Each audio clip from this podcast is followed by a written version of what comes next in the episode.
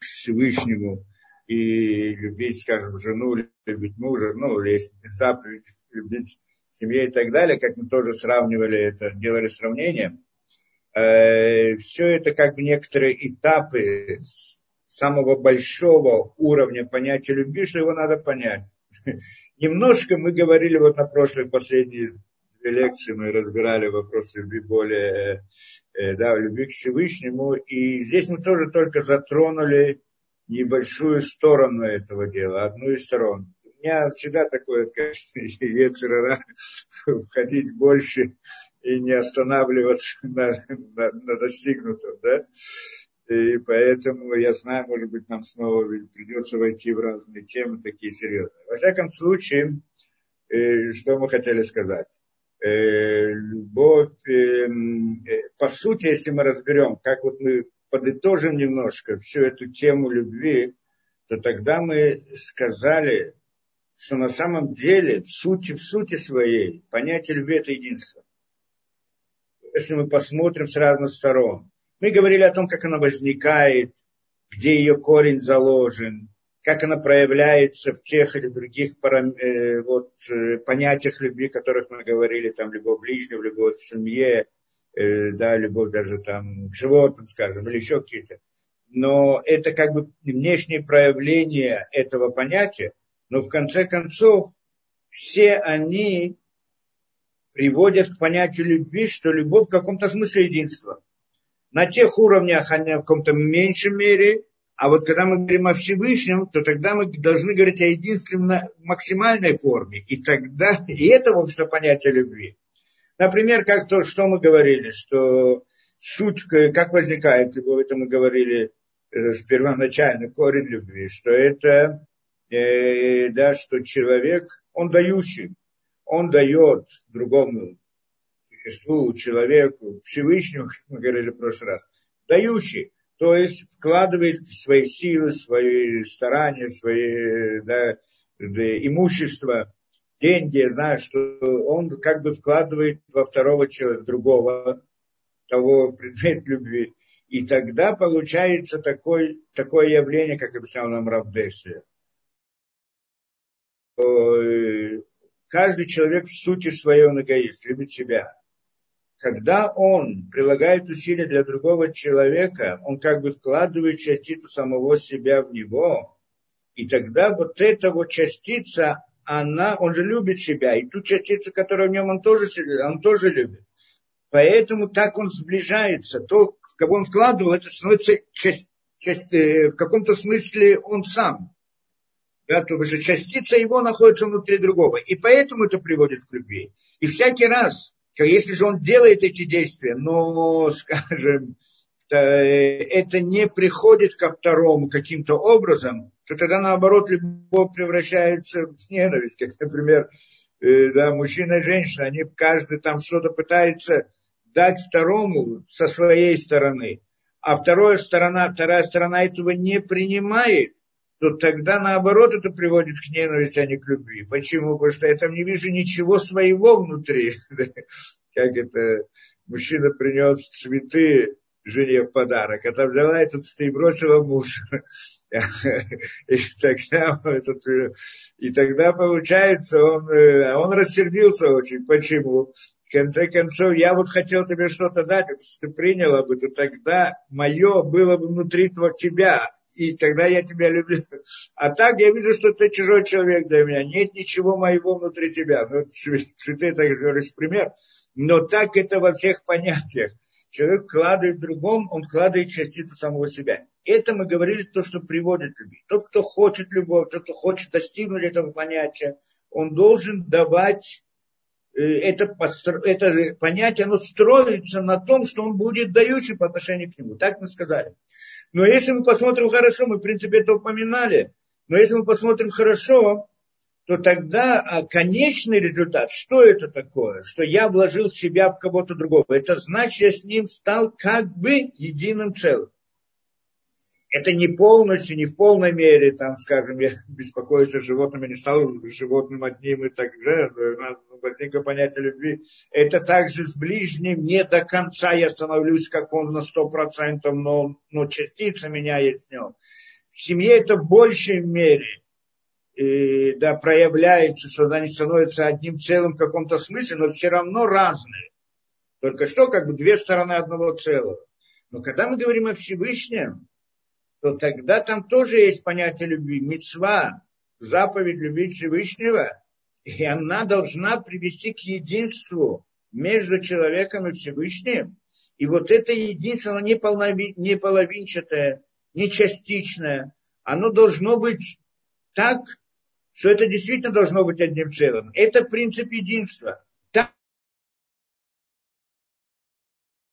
Это понятие единства. Оно проявляется в полной мере. Может проявиться, должно проявиться в полной мере. И тогда мы говорим о понятии любви в максимальной форме. То есть, если мы говорим еще о понятии любви, то максимальная форма любви – это именно любовь ко Всевышнему. Что дал... И именно это, что от нас далеко и нам совсем непонятно. Мы можем говорить о разных понятиях любви, вот, частных примерах. Это мы понимаем. А вот понятие любви ко Всевышнему, что это верх, понятие верхняя, самая верхняя сторона, самый верхний уровень понятия любви, что это суть единства, это нам очень мало понятно. Надо долго объяснять, что приводить, и да и тоже не поможет. Человек должен войти в это каким-то образом. Об этом я хочу как раз таки поговорить. Да? То есть попытаться вот понять вот эту вот идею понятия любви к Всевышнему. Мы начали говорить. Мы начали об этом говорить, но мы только затронули некоторые стороны внешние вот этого. Что именно? Да, что именно, если вы помните. Мы сказали так, что любовь ко Всевышнему, она тоже строится на том же понятии быть дающим. Но быть дающим создателю, как можно быть дающим создателю? Он создает мир, он нам дает, а мы как можем ему дать. Тогда мы предложили две стороны. Ну, первая, в принципе, две стороны одного целого. Но, в общем-то, первое, то, что мы сказали, быть дающим по отношению ко Всевышнему, это выполнять заповеди. Что Всевышний пришел, дает нам заповеди, какие-то, да, мицвот, и говорит, вот я хочу от вас. Мне ничего, Всевышнему ничего не нужно, что я могу ему дать. Но он приходит и говорит, вот это я хочу от вас получить. Заповеди хочу от вас получить. И тогда, когда мы их выполняем, мы как бы становимся дающими по отношению к нему. Это для нас мало понятно. Но мы вот в прошлой лекции пытались объяснить это, чтобы это дошло до понимания, что это такое стать дающим по отношению к Всевышнему. Надеюсь, что это там было понятно. Со всех сторон пытались понять эту вещь, потому что так это непонятно. С одной стороны. С другой стороны, непонятно, при чем здесь мицвот, эти заповеди, какие-то непонятные действия и так далее. Но это тоже мы как-то пытались объяснить, что на самом деле мицвот, это оно включает в себя как бы всю общность, скажем, всю общность поведения человека. То есть, скажем по-простому, что человек должен делать добрые дела по отношению к Всевышнему. И тогда это называется дающий. Назовем эти добрые дела. И добрые дела мы понимаем, что такое. Человек должен быть хорошим и добрым. И так далее. Да? И когда он хороший и добрый, он Всевышний любит. Это мы понимаем. Система, суть понятия хороший и добрый, оно полностью охватывается во всей системе заповедей, которые мы не совсем понимаем, как они связаны одно с другим. Но это, в принципе, можно понять, если мы войдем там глубже в это дело, но у нас нет такой задачи. Во всяком случае, это то, что мы сказали, это одна из сторон. То есть стать дающим – это выполнение заповедей. И там мы сказали более того. Точно так же, как любовь к ближнему – это значит выполнять заповеди между человеком и человеком. Есть также заповеди между человеком и Всевышним. Более того, любовь к ближнему и выполнение заповедей по отношению к ближнему, быть дающим по отношению к ближнему. Там-то мы понимаем, что эти заповеди, они включают в себя весь ракурс отношений между людьми. И все понятия дающего есть в этих, все понятие добра и хорошего, оно как бы заложено в этих заповедях. Закодировано, кто-то скажет, заложено, находится в корне этого. Тот, кто разбирается в них. Но даже эти заповеди, как мы сказали, они обязательно приводят к любви между да, между людьми, это то, что любовь к ближнему. Но даже в этой любви к ближнему мы сказали, тоже есть любовь ко Всевышнему. Потому что на самом деле эти заповеди тоже то, что между человеком и человеком, в конце концов, это Всевышний нам приказал. И поскольку Всевышний нам приказал эти мицвот между человеком и человеком, выполняя эти заповеди по отношению к другому человеку, я также выполняю заповеди по отношению ко Всевышнему. То есть все действия между человеком и человеком, это также действия между человеком и Всевышним. То есть получается, любовь к ближнему, скажем, то, что заповедано в Торе, оно также в каком-то смысле любовь ко Всевышнему. Да? Это понятная вещь. А есть просто заповеди, которые касаются Всевышнего. Это нам мало понятно, потому что мы не понимаем, что такое любить Всевышнего и делать разные действия, потому что заповеди какие-то и так далее. Но это мы пытались объяснить в прошлых лекциях. Еще один момент, который мы сказали, это идея, вот последнее, то, что мы сказали, последней лекции, что любовь ко Всевышнему человека, в частности, что такое любовь человека ко Всевышнему, с чем это сравнивается. Мы сравнили это с мужем и женой, любовь между мужем и женой. Что в таком случае Всевышний, он как бы в этой аллегории, он как бы мужчина, муж, а еврейский народ, он как бы невеста, жена.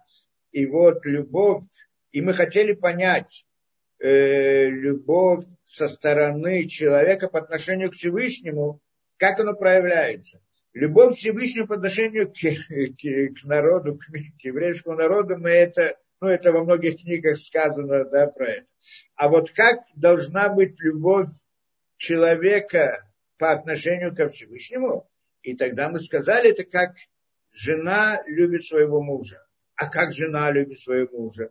Как жена любит своего мужа? На основе чего это? Как это проявляется? В чем понятие любви жены к мужу? И мы там сказали, что это разница между мужем и любовь мужа к жене – это одно, любовь жены к мужу – это другое, они другие. И любовь женщины к мужу – это построено на понятии признания его, благодарности, так мы построили. Да, что в сути своей мужчина, он дающий или должен быть хотя бы таким, да?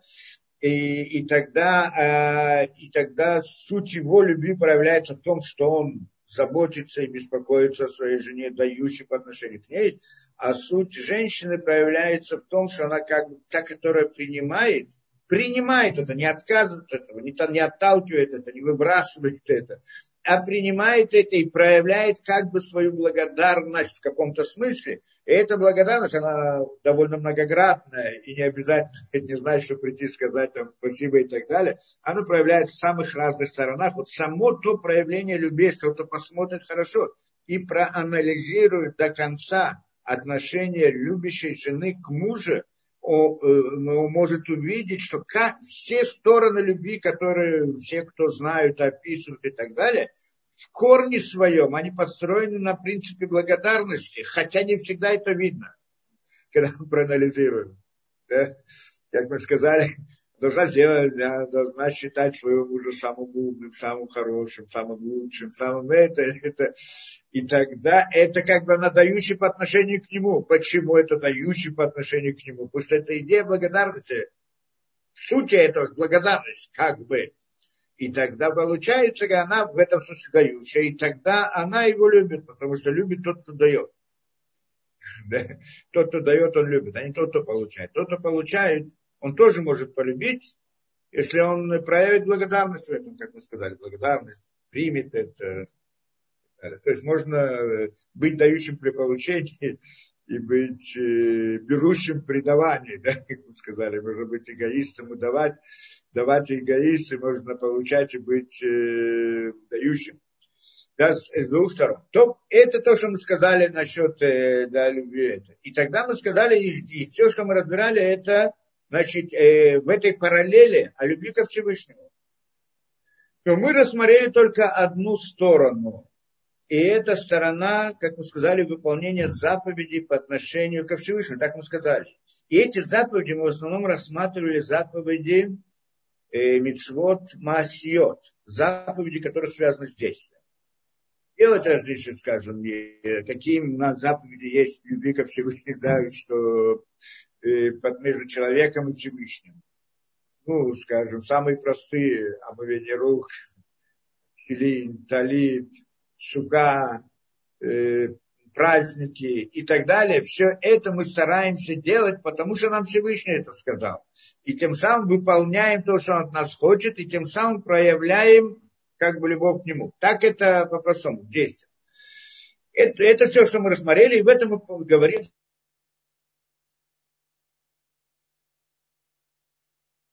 Ваш звук пропал. У вас микрофон отключился.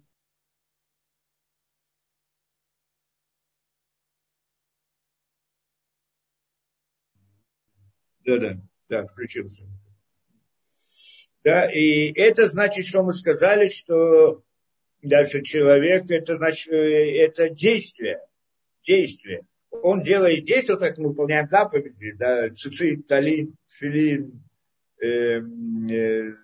заповеди в семье, заповеди, связанные там с благословлениями, да, как это, заповеди, которые связаны с разными действия, что мы делаем. Ну, у нас вот то, что связано обычно вот на каждый день, то, что мы делаем, потом действия вокруг, ну, каждый день этот, мы сказали, и субботу, соблюдение субботы, праздников, а потом там разные митцвот, как мы говорили, сука, митцвот,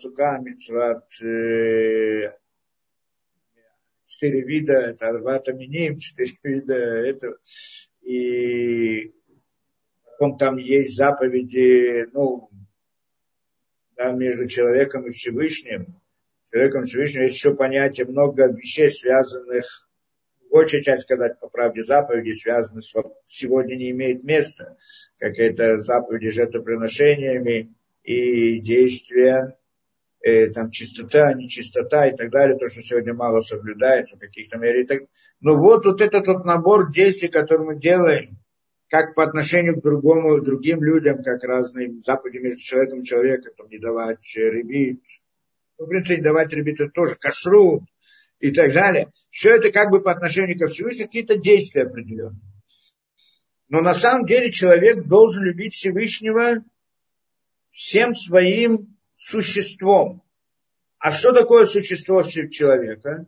Если мы посмотрим хорошо, существо человека разделяется на 3, проявляется в 3 формах его действия. Это в действии массы, то, что мы сказали, это в разговоре, и это в мысли. Да? 3 вещи, 3 действия. 3 действия, надо сказать по правде, они параллельны понятием духовной стороны человека, что это нефеш, руах, нешама. Нефеш — это относится к понятию, как мы говорили, телесности, и поэтому связано с действиями человека, действиями массим, то, что он делает. Есть руах, руах — это эмоциональная сторона человека, и она проявляется в его разговоре. Разговор — это не только разговор, там всякая мимика и так далее, всякие отношения человека. Да, по всей видимости, это тоже относится к этому. А есть также в мысли. Мысль человека, его, это то, что он думает и не думает, и как он думает, и так далее. И нам кажется, так мы видим мир, что вот по-настоящему то, что человек сделал, он подвинул что-то, поломал что-то или починил что-то, вот он что-то сделал. А то, что он сказал или не сказал, мы не придаем этому большое значение. Но это большая ошибка, потому что на самом деле разговор, он выше и больше и более деятелен, чем действие. Сейчас мы начнем входить в эти понятия и попытаемся понять глубже, что это дело. Что на самом деле, ну, по-простому мы, конечно, понимаем, что разговором человек может словом убить другого человека. Сказать, знаем, есть злословие, разные утверждения. Человек может сказать, но раз такое, что, да, привести человека к стыду, что он готов, я не знаю, умереть, покончить жизнь самоубийством. Там еще что-то, обидеть, ударить. Это иной раз словом можно принести, скажем, ну, мы говорим сейчас о повреждении. Словом можно повредить человека иной раз больше, чем действие.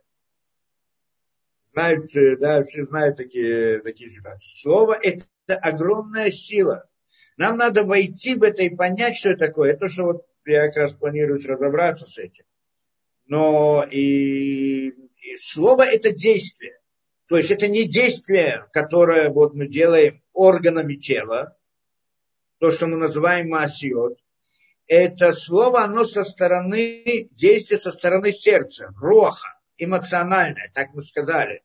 И оно делает, да, это как бы делает действие. На самом деле это корень действия. Если мы посмотрим глубже в это дело, что человек, когда он хочет что-то сделать, какое-то действие, оно проходит 3 этапа. Первое, у него зарождаются мысли. То есть еще до мысли зарождается, там не будем говорить где, еще раньше, до мысли оно зарождается, его желание, назовем это так. А потом мысли у него это формируется в какой-то план, какое-то намерение, как-то что-то сделать, но еще какую-то идею, которая еще не оформлена. И когда он ее оформляет, переводит его с языка замысла на язык действия, это выходят слова.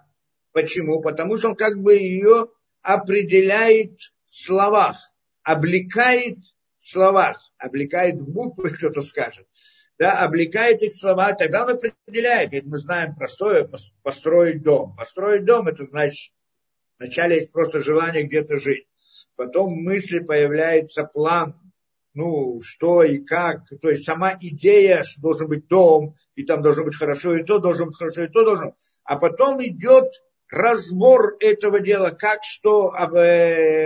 его построить, то есть план его четкий, точный и так далее. И вот когда уже есть точный план, подробный, его можно высказать.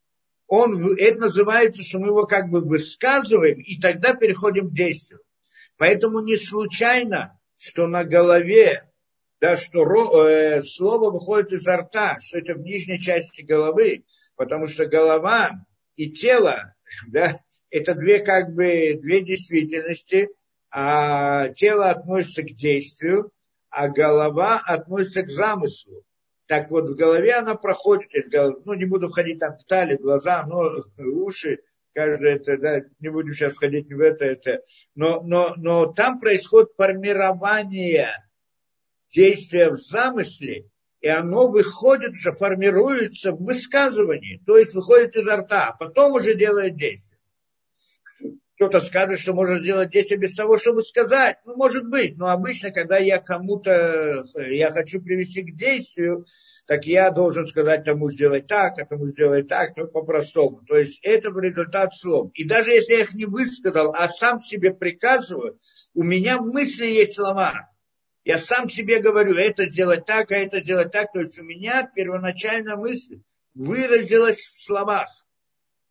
Она зарисована у меня там в словах. Поэтому каждую вещь... Слова – это не замысел. Обычно то, что выражается в словах, это только как отображение замысла. Только ее часть какая-то, проекция. Тот, кто занимался мыслительной деятельностью, очень хорошо это знает. У него есть какая-то мысль, и он хочет ее сказать. Сказать он не может сказать мысль. Он долго работает над тем, чтобы оформить эту мысль в слова, и когда он, это называется ленасе, как сформулировать мысль, тот, кто знает, сформулировать мысль, и когда он уже ее сформулировал, эта мысль, эта формулировка, она совсем не то, что замысел, то есть она какой-то отпечаток от замысла. Каждый человек это понимает, знает, но он думает, я больше не могу по-другому сформулировать. Это максимум, что я могу сделать. То есть замысел, он как бы многогранен, а его материальное выражение, назовем это про слова и буквы, оно только какая-то проекция этого, только одна из граней. Но это то, что человек, который справился и смог сформулировать свою мысль, это уже какой-то, шаг, этап и так далее. Это шаг к действию, потому что без этого невозможно сделать действие. Получается, что действию предшествует разговор, а тому предшествует мысль, замысел, кто как это. Там есть еще разные разделения, но мы не будем в это входить.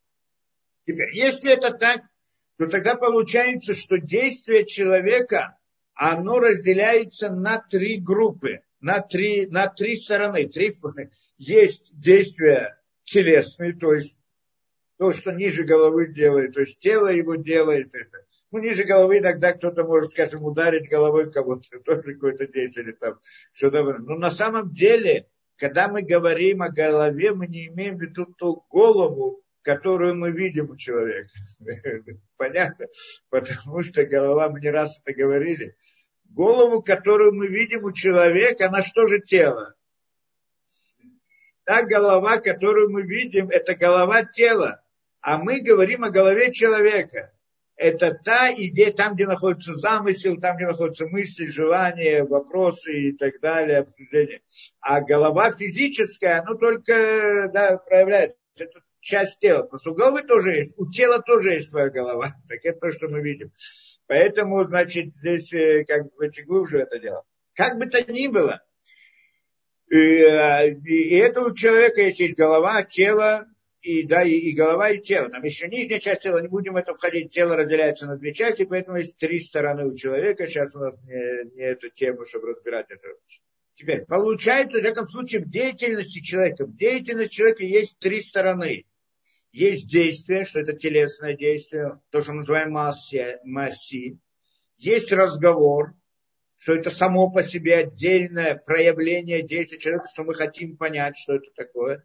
И есть мысль, что это тоже действие на другом уровне, что я не знаю, если мы когда-нибудь дойдем, чтобы разбирать эту вещь. Это отдельная тема сама по себе, великая, и она не очень-то доступна в наше время.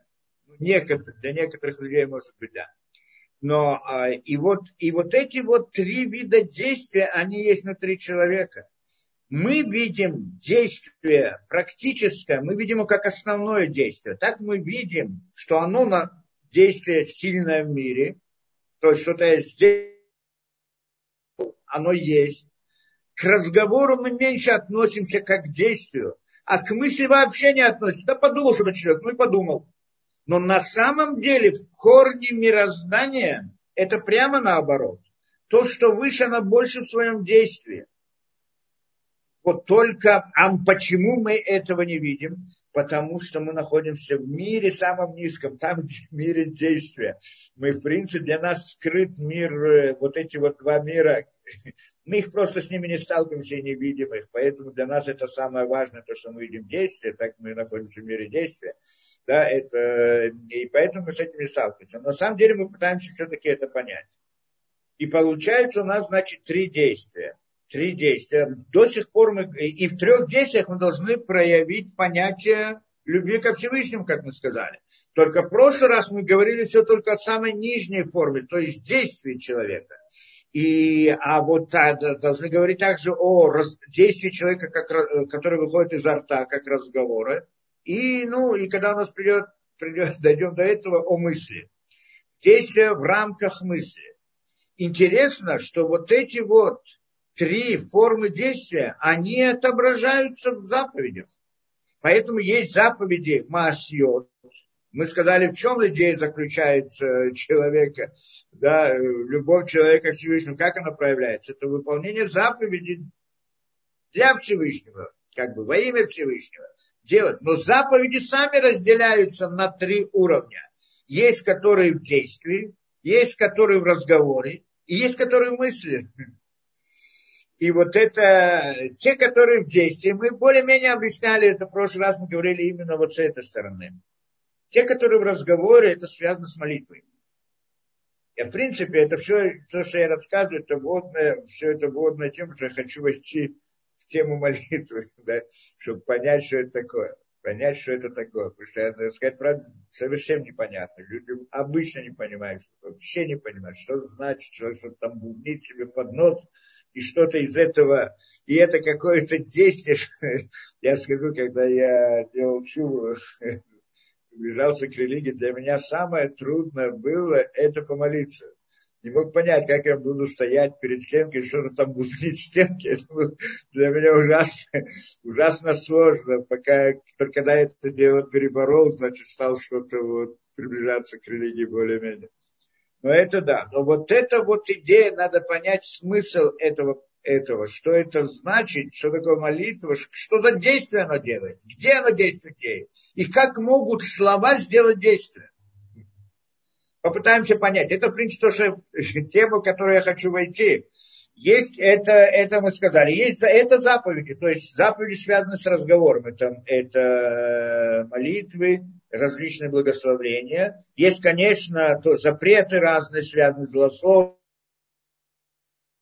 и так далее. Да, плашонара, там, как это, голословие переводится. Потом еще, как это, сплетни, как рахилут. Еще различные вещи, да, связаны с разговором. Есть ряд заповедей, которые связаны с разговором. Это не просто так, вот, это разделено в заповедях. Есть заповеди действия, есть заповеди в разговоре. Есть заповеди в мысли. Есть заповеди тоже в мысли. Какие заповеди есть в мысли? Только мысли. Не надо ничего делать и не надо ничего говорить. Но можно выполнять заповеди Всевышнего без того, чтобы говорить или что-то делать. И они тоже, это тоже действие человека. На самом деле это действие на самом высоком уровне, но нам вообще это непонятно. Я вам приведу некоторые из них. У меня здесь это Хае Адам. Может быть, когда-нибудь мы почитаем немножко из этой книги Хае Адам. Ну, это книга законов. Ну, вначале он приводит вот такой общий обзор. И он приводит здесь несколько это мицвот, которые в мысли. Что это такое? Первая мицва, о которой он говорит, «Леамин шеешелока, и хад бауляма моци коля немцаим». Первая мицва мысли. Верить, что есть и лока, и хад, есть один Бог в мире, который выводит все, что происходит, который создает все, что создано. Михипцову, Рацино, и по его желанию все происходит и так далее. Там целый ряд вещей. То есть верить в Бога, прежде всего, что Он есть, и Он создал мир. Это мицва мысли. Почему мысли? Мы сейчас тоже хотим понять. Но это, то есть, мысли по-простому понятно. Здесь есть некоторые моменты. Мысли, он просто то, что он сам по себе мыслит в этом, это уже он выполняет мицву. Когда он верит в Бога, он выполняет мицву. Я не буду сейчас входить в вещь людей, потому что, может быть, кто-то здесь, да, и слушает, или вообще, он воспринимает понятие верить по тому, как нас воспитывали в Советском Союзе в мире атеизма, или там христианство, или еще где-то. Понятие веры, что вот у него есть такой человек, он во что там верит, такой верующий человек. У евреев нет верующих людей, мы ни во что не верим, это нужно хорошо понимать. У меня ряд лекций на эту тему, и мы объясняем. Нет такого понятия у евреев, что мы взяли что-то, вот верим в это, и теперь вот такой вот верующий, заоблачный такой человек, во что-то он верит, такой и так далее. Да. Я даже уважаю верующего человека, как говорят, ой, он должен быть такой... отверженное от всего, и он вот во что-то верит. Это глупость верить, то так просто. Мы не верим в глупости. Взять что-то и верить во что-то мы не верим. Когда мы говорим о вере, мы имеем в виду совсем другое. Не раз мы это приводили. Для того, чтобы верить, что есть Всевышний, надо прежде всего знать, что Он есть. И это мы должны знать, а не верить. После того, что мы это знаем, начинается вера. И вера это уже, как мы говорили, не раз это приводили, это действие как-то иммунам. У нас просто на русском языке это переводит вера. На самом деле, наверное, это неправильно, не так надо переводить. У нас это, на иврите, это понятие иммуна. Иммуна, оно, это не вера, вот в том понимании, как это принято считать. Как там нас обучали в Советском Союзе, что вот религиозного что-то там верят. А мы, вот атеисты, ни во что не верим. Мы не хотим верить, то есть разделяем мир на верующих и неверующих. Кто-то во что-то там верит, а мы не верим во что. Или кто-то верит в что-то сверхъестественное, а мы не верим. Мы реалисты такие, которые смотрят на веру. На самом деле, самые большие верующие, они верят в глупости, то есть признают какую-то вещь, берут за истину то, что не доказано, не проверено, неизвестно. А они берут это за истину, за основу. Сейчас не буду приводить все эти лекции, разборы, у меня ряд лекций на эту тему. А мы берем за веру только то, что мы проверили до конца. Нет понятия вот того веры, о которой мы говорим. Но после того, что я знаю, что есть Всевышний, я могу узнать и пойти дальше там на футбол смотреть. Там еще куда-то. А хорошо, я узнал. Это называется, что я не верю. А что значит верю? Верующий человек – это тот, который следует тому знанию, истины, которую он узнал.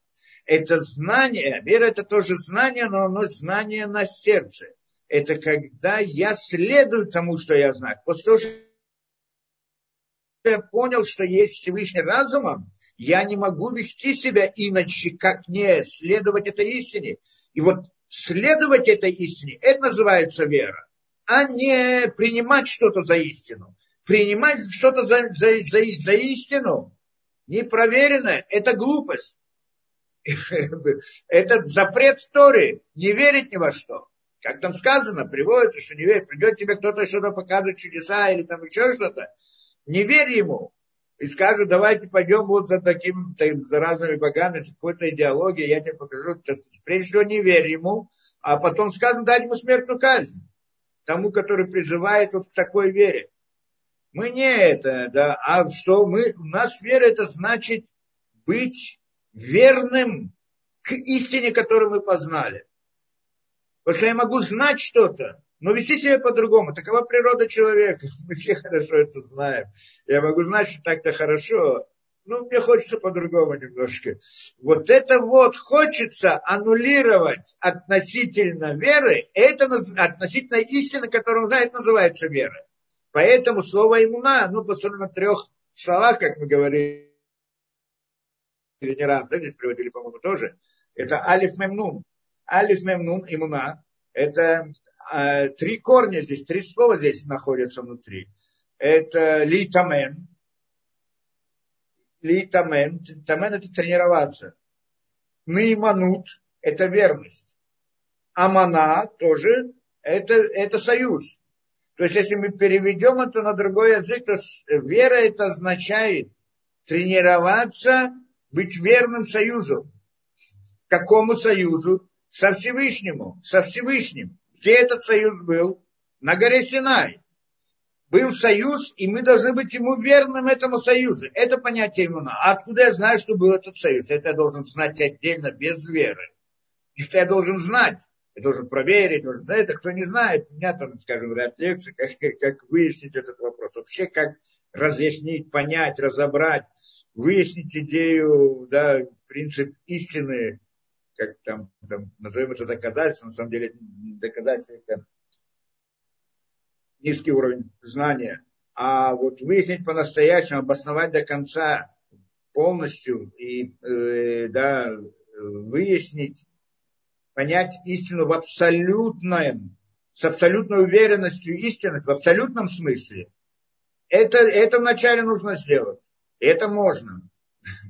И после того, что это для меня абсолютно ясно, не просто может быть, а абсолютно ясно, после этого вся работа, начинается работа иммуна, веры, но в еврейском понимании, то есть быть верным этому принципу, не уходить в сторону, не заниматься разными делами, входить и так далее, это называется, это идея иммуна.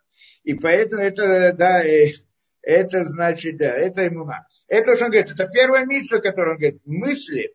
И вот после того, что человек, значит, это знает, поэтому ему есть мицва, обязанность верить Всевышнему. Леоминше, что он тот, который создал мир и так далее. Это вера в сердце, то есть мысли, в общем-то, мысли. Человек выполняет эту заповедь всякий раз, когда он это осознает и понимает. Так что каждую секунду человек может выполнять заповедь. Он так и говорит, он здесь привел несколько заповедей в мысли, чтобы человек это знал. Еще в начале всех законов, это как бы слуханаров такой, да, ну типа этого. Да, и в начале всех законов, чтобы человек знал, что он может каждый, может идти по улице, может каждую секунду выполнять где-то сразу несколько мицвот. Только в мысли, без того, чтобы что-либо сделать. Это одна вещь, вторая, он говорит, чтобы не верить никаким другим богам, то есть не верить в разные идеологии и так далее, всякие, не верить в глупости. Это тоже митцва сама по себе. Не верить в глупости, не верить в то, что там придут разные теории, гипотезы, всякие там теории эволюции и еще много, то, что нам морочили голову с детства. Да, и во все это не верить тоже мицва. Тоже заповедь, выполнение заповеди. Не верить в это, не верить Дарвину. Теорию Дарвина не верить, да. Чужим богам здесь сказано, не верить в других богов, да. Боги имеются различные идеологии и так далее. Третье, леяхдо, объединить его, что это вообще непонятно, что такое. Он здесь объясняет в каком-то смысле, в общем простом, в общем смысле, он говорит, где Шма Исраэль? Шма Исраэль, Ашем Элокейну, Ашем Эхад, что значит, что осознавать, что в мире все едино. Это, в принципе, идея любви, по которой мы говорим. Ну, на высшем уровне это понятие единства, да? Единство, леахет. На самом деле это больше, чем любовь. Поэтому она выделяется в отдельную заповедь. Кроме этого, заповедь любить Всевышнего. А это мицва леахет. Это, в принципе, относится, как я понимаю, это относится к действию человека, которое находится в мысли, как мы сказали, да, в разуме, в нешоме. Это, как мы сказали, есть у человека три вида действия. Это действие практическое, вот в этом мире, телесное, действие разговора и действие мысли. Вот это вот действие, молитва относится к разговору, а вот это леяхед, вот это вот митца, она относится к миру мыслей.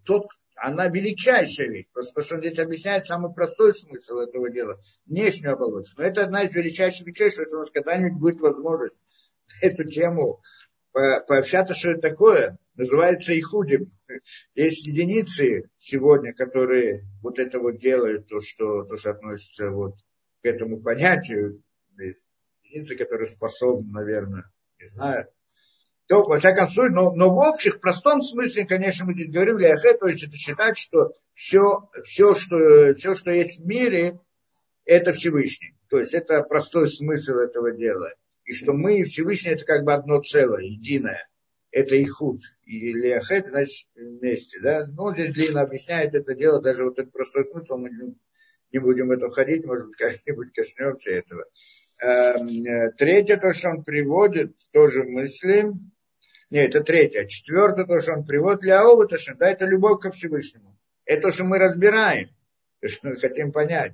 Любовь ко Всевышнему, как мы разобрали в прошлом, и еще вот продолжим дальше разбирать. И пятое, это страх перед Всевышним, лира, трепет, страх, трепет, что это тоже мы уже говорили об этом, может быть, тоже еще как-нибудь поговорим, да? Во всяком случае, вот это то, что мы хотим перейти на тему вот этого разговора, идея разговора. Все, что мы говорили о действии до тех пор. Теперь я хочу просто перейти на тему разговора. Разговор, то есть идея молитвы. Какое действие делает молитва и что, с чем это, да, это действие внутри сердца человека. Руах. Это действие. И вот в этом также достигнуть понятия любви. Прежде для этого мы посмотрим на Нефеш ха-Хаим, надеюсь, еще может быть что-то. Но еще прежде, чем ходить в это, еще одно введение само по себе. Еще один момент, который нас интересует. В конце концов, не совсем понятно, что мы сказали. Есть действие, вот, действие человека. Мы действие человека в общем разделили по схеме заповедей. Потому что на самом деле человек много разных вещей делает. Хороших, плохих, в сердце, в разговоре, в мысли, в действии и так далее. И когда мы говорим, что человек должен как-то любить Всевышнего и делать действия свои для Всевышнего. И тогда мы хотели объединить все понятия действия. Так все эти понятия, все, что человек делает, разделяется на три группы. Действия, разговор и мысли.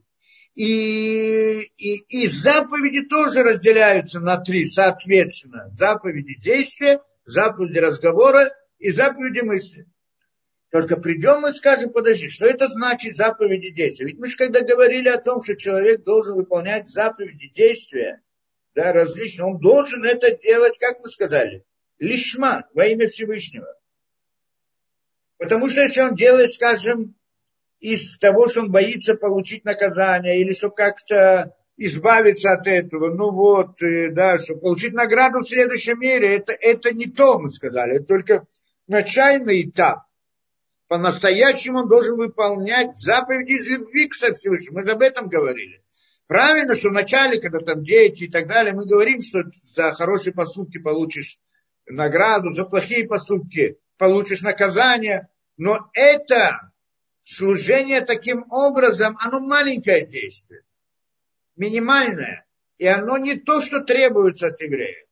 А что должно быть? Он должен делать это во имя Всевышнего. Мы сказали лишма, было лишма. Лишма это значит во имя. Ло лишма не во имя. То есть для награды, для наказания и так далее. И поэтому сказали, конечно же, даже мицвот действующий, это называется, что он делает действие во имя Всевышнего. Должен делать действие во имя Всевышнего. Если мы говорим, что это должно быть во имя Всевышнего, там во имя Всевышнего, как там, ну, там тоже есть несколько сторон, то бы с этим. А если мы говорим во имя Всевышнего, разве это не мысль? Как делается во имя Всевышнего? Как? Я делаю какой-то добрый поступок по отношению к другому человеку, скажем, дают сдоку. Я даю сдоку. Что такое сдака? Благотворительность. Я даю помощь человеку, бедному, нуждающему и так далее. Я должен ему дать деньги. Теперь, я это должен сделать почему? Не из-за того, чтобы получить за это награду в следующем мире или чтобы наказание, избежать наказания. Нет. А почему? Как нас говорит Тора, во имя Всевышнего, лишма, по сути, с любовью ко Всевышнему. Но по-простому, как он дает это лишма? Что значит? Он же дает это же действие. Если он просто возьмет и даст деньги, без какого-либо смысла делать вообще заповедь. Почему он дал? Потому что я знаю ему, ну, простой смысл, скажем. Человек идет по дороге, там, значит, пристал к нему, дай деньги. Ну, на тебе, отвязаться от него. Нет здесь мицвы. Он не выполнил какую заповедь. Он избавил себя от там какой-то проблемы, которая была у него, допустим, да, или очень маленькая митцва, скажем, есть здесь, может быть, он что-то все-таки, да, имел в виду. Теперь, а когда это митцва, когда оно дает для того, чтобы дать, выполнить заповедь, для того, чтобы выполнить заповедь. Когда он делает для того, чтобы выполнить заповедь, он дает этому человеку вот эту вот сдоку, это разве не мысль? Так как, получается, что как же мы говорим, что это мысли, что это мицва действия, а есть еще мицва в мысли. Разве здесь нет мысли? Здесь тоже есть мысли. Он должен подумать, что он делает это для мицвы. Но здесь должны так разделить. Это все-таки отличается от молитвы, мицвы молитвы, и отличается от мысли, мы скажем, как мы говорим, верить во Всевышнего, что он создал это. И разница, какая разница, мы должны понять здесь. В этих действующих мицвот, там главное действие. Мысль, она вспомогательная, она тоже необходима. Оно необходимо, но главное там действие. Что будет, если человек подумает, увидит, того знает человека, который нуждается. И он прям всем сердцем захочет ему дать. И просто вот он, да, и вместе с ним и так далее. В конце концов, не засунет руку в карман и ничего ему не даст.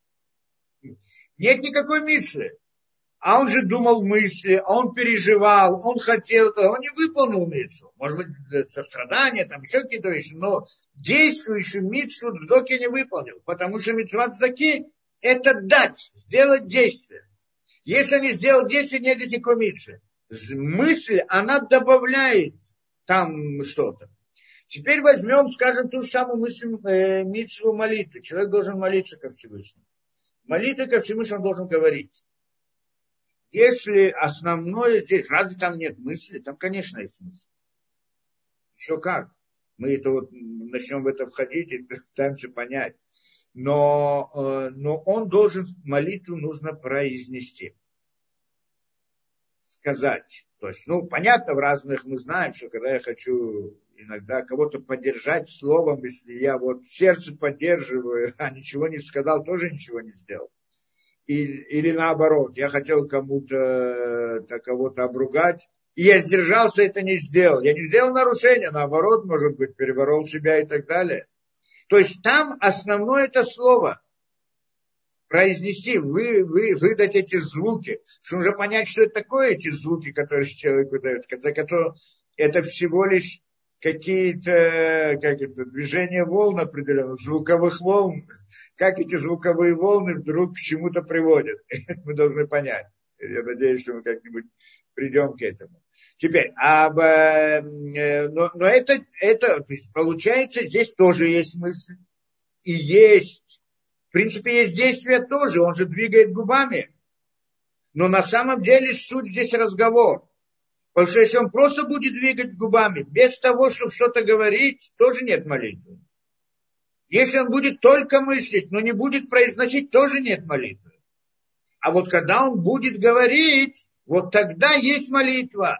Вопрос, какая у него также есть мысль. Вопрос, насколько эта мысль, она помогает, она поднимает эту заповедь и так далее. Но заповедь сама в произношении. Мысль это дополняет, добавляет уровень для слова. Мы это войдем, это тоже должны это понять. То же самое в мысли, заповеди мысли. Вот верить в Бога, что Он создал этот мир.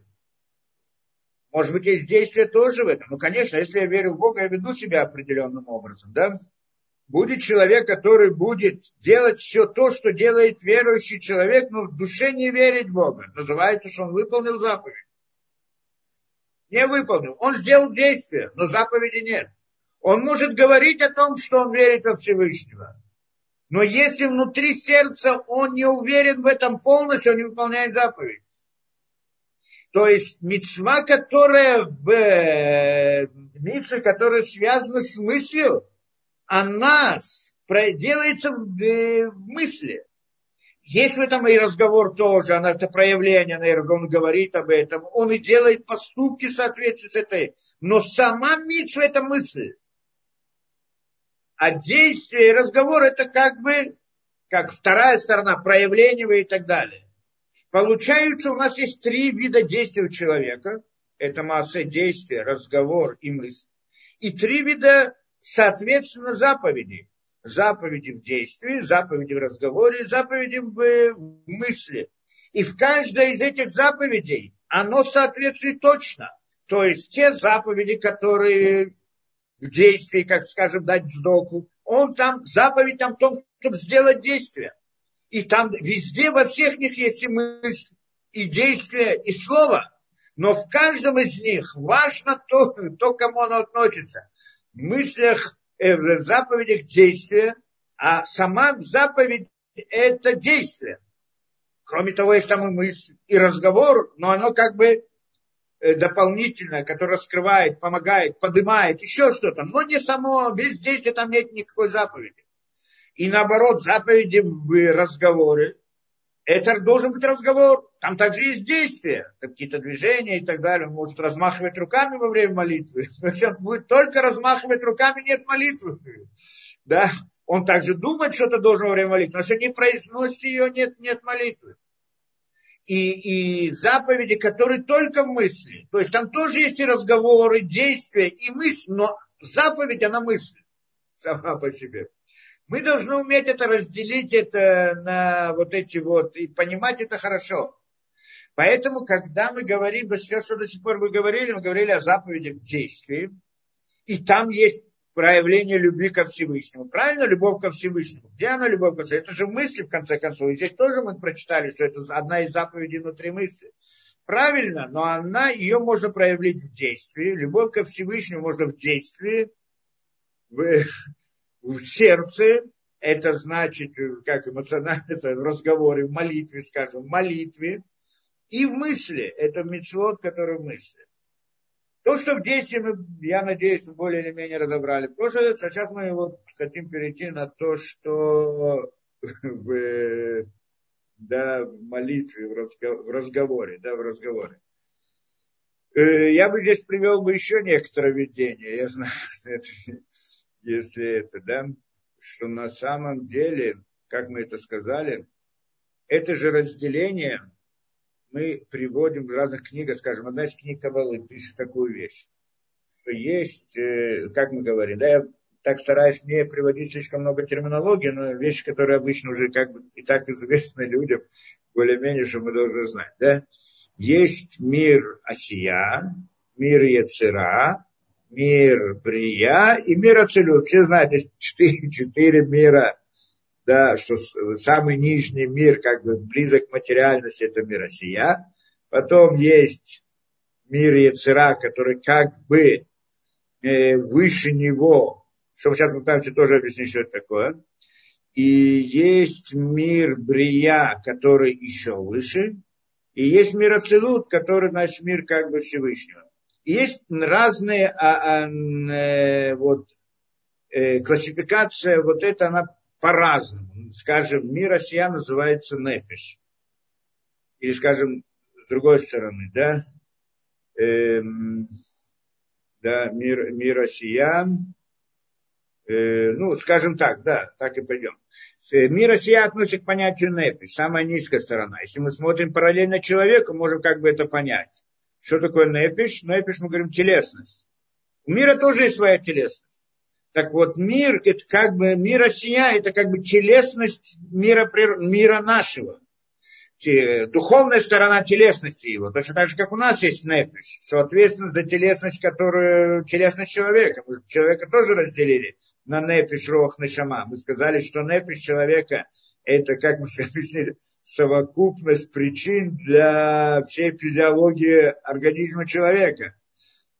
Кроме этого, мы сказали, есть Рох у человека. Рох мы назвали это сердцем также. Это идея эмоциональной стороны человека. Это отдельная сторона человека. В человеке внутри него есть несколько вещей. Если хорошо посмотреть внутрь себя, каждый это увидит. Хотя бы третий, понятно, что все это видят и понимают.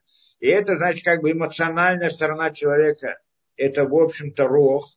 Это, то есть, или другими словами, его духовная сторона. Это душа человека разделяется на три. Его духовная составляющая, которую мы называем Рох, это то, что ответственно за его эмоциональную сторону человека. То есть, как мы это определили, совокупность причин для эмоционального поведения человека, назвали это Рохом.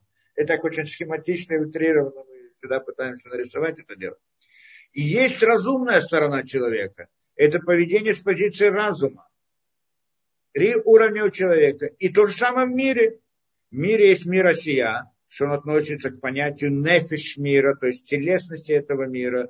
Это когда там все вот науки и так далее изучают мир природы, и они не могут, они смотрят, как мир функционирует, но не понимают, откуда все начинается. Где причина всего? Так мы это не один раз объясняли, что причина всему в нефиш мира, нефиша этого мира.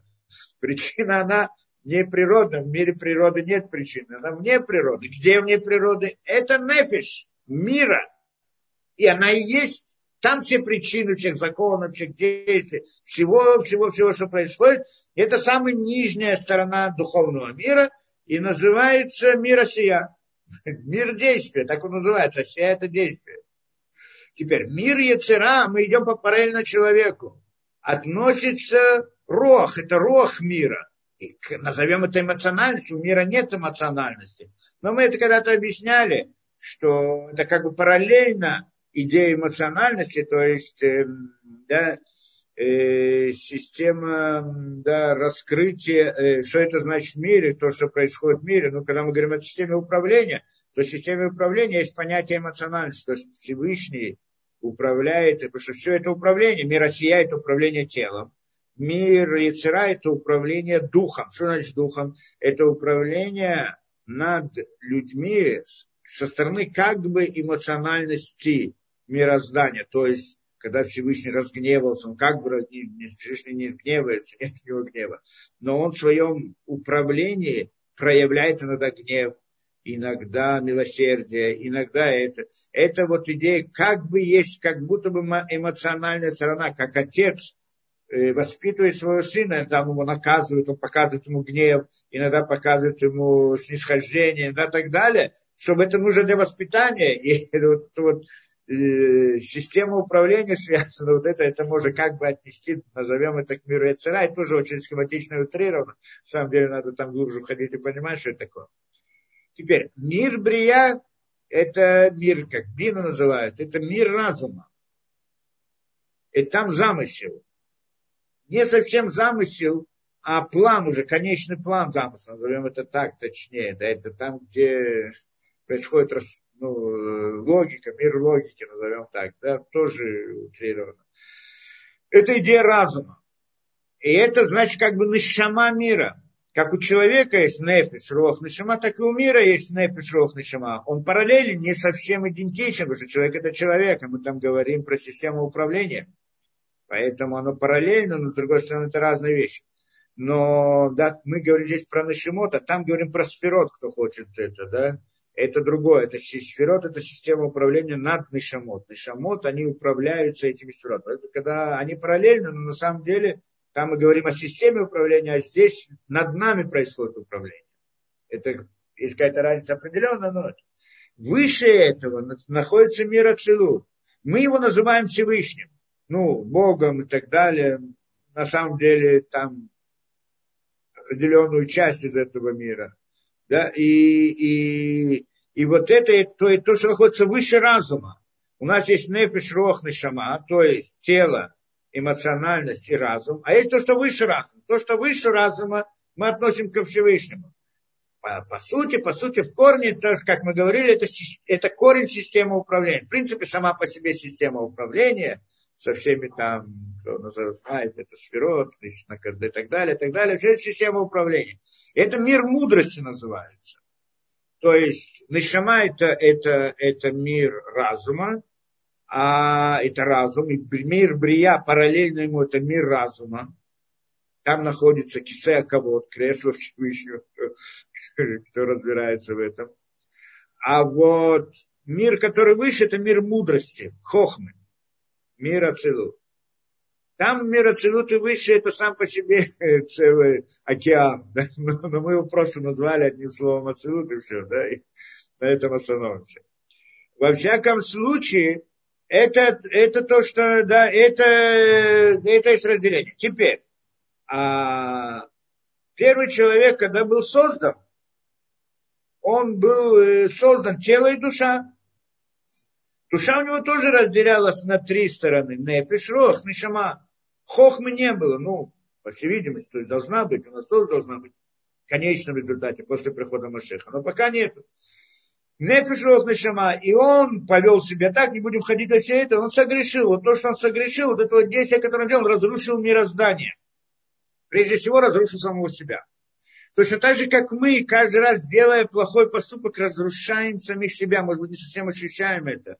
Но тот, кто взглянет внутрь себя до того, как он сделал дурной поступок, не буду приводить какие это, и после того он сделал, как это обычно человек после этого чувствует какое-то ощущение, что да, разочарование, и это, да, какое-то определенное. Тому, кому важно делать добрые дела, я обратно не буду определять, что значит добрые дела и так далее.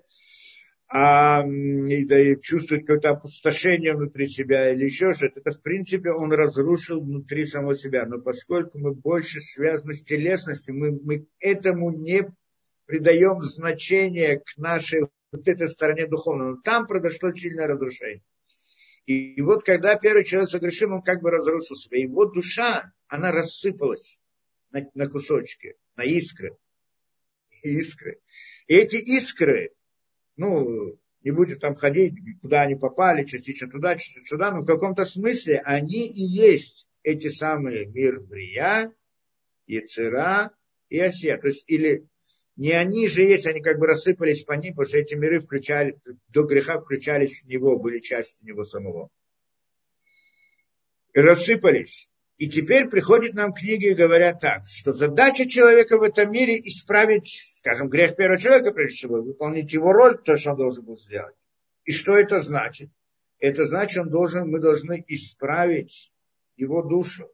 Как мы ее исправляем? Потому что первый человек, он и есть весь мир. Все люди.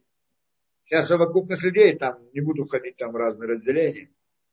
Да, мы обычно говорим о еврейском народе. Что это совокупность душ, что это все вместе, они как одна душа первого человека. И она как бы рассыпалась. И теперь каждый человек, который рождается, у него искра души Адама. Ее он должен исправить. Это его задача в этом мире. Как исправляет? Полюбить Всевышнего. В чем была проблема Адама? Что не было той самой любви ко Всевышнему, то, что от него требовалось. В общем. А мы это должны восстановить. То есть привести к единству, как мы сказали, потому что суть любви, в конце концов, это единство. А он как бы отделился от Всевышнего. Была эта идея отделения, как мы тоже не раз приводили. Этим отличаются эти три мира. Прия, Яцера, Осия. От мира Ацилут там произошла идея разделения. Отделение, что в мире Ацилут, всякая единица в мире Ацилут, это она не отделяет себя от Всевышнего. Это как бы Всевышний, это бесконечность, относится к ней, она частица, проявление, все что угодно. Но не действительно сама по себе отдельная. А вот в мирах Брия появилась идея отделения. Каждая частица, она чувствует себя как единицу. И там возникает понятие «я» человека. Что есть «я» и Всевышний. Да? И это «я», оно есть на нескольких уровнях. На нескольких уровнях. Это «я» может быть в телесности. Я чувствую боль. Кто болит? Что болит? Мне болит. Мой палец болит. Моя нога болит. Я болит. Я могу ощущать какой-то эмоциональный подъем или спад. Кто? Я обратно. Но это уже другое. Это не то «я», которое чувствует боль. Мы часто не разделяем между ними. Но на самом деле это еще одно «я» внутри нас.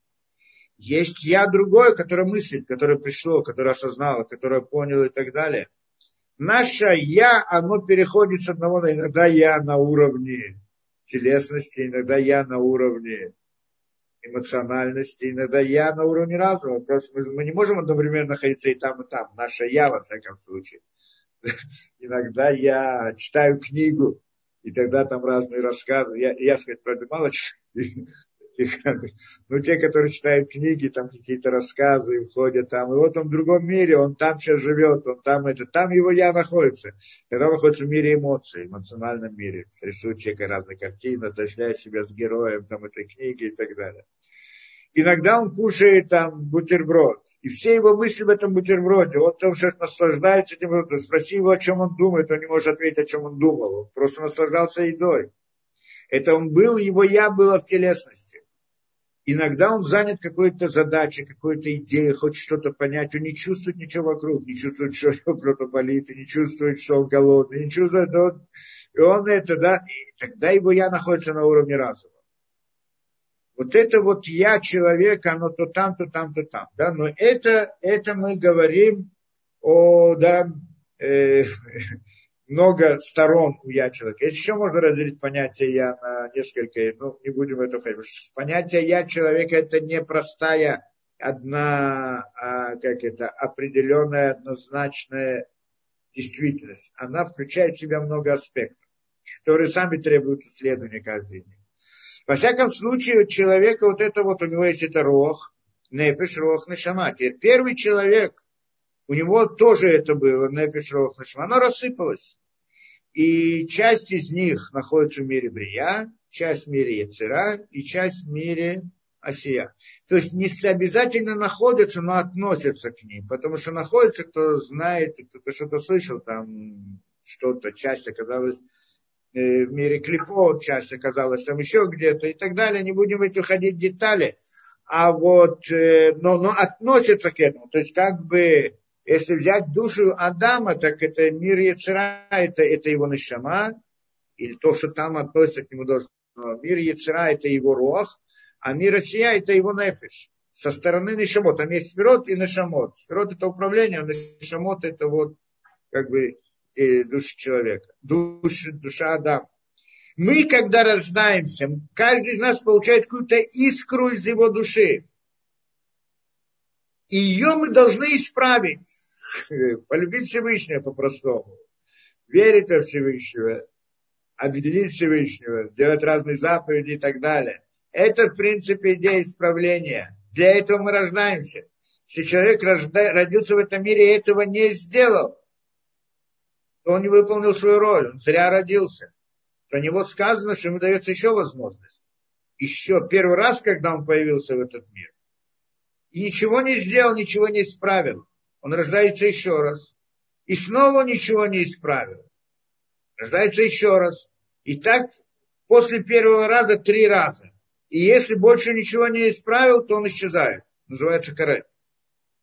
Да, и больше нет. А если он что-то начал исправлять, то тогда ему добавляют еще и возможности еще. Каждый раз он рождается много раз для того, чтобы в конце концов исправить.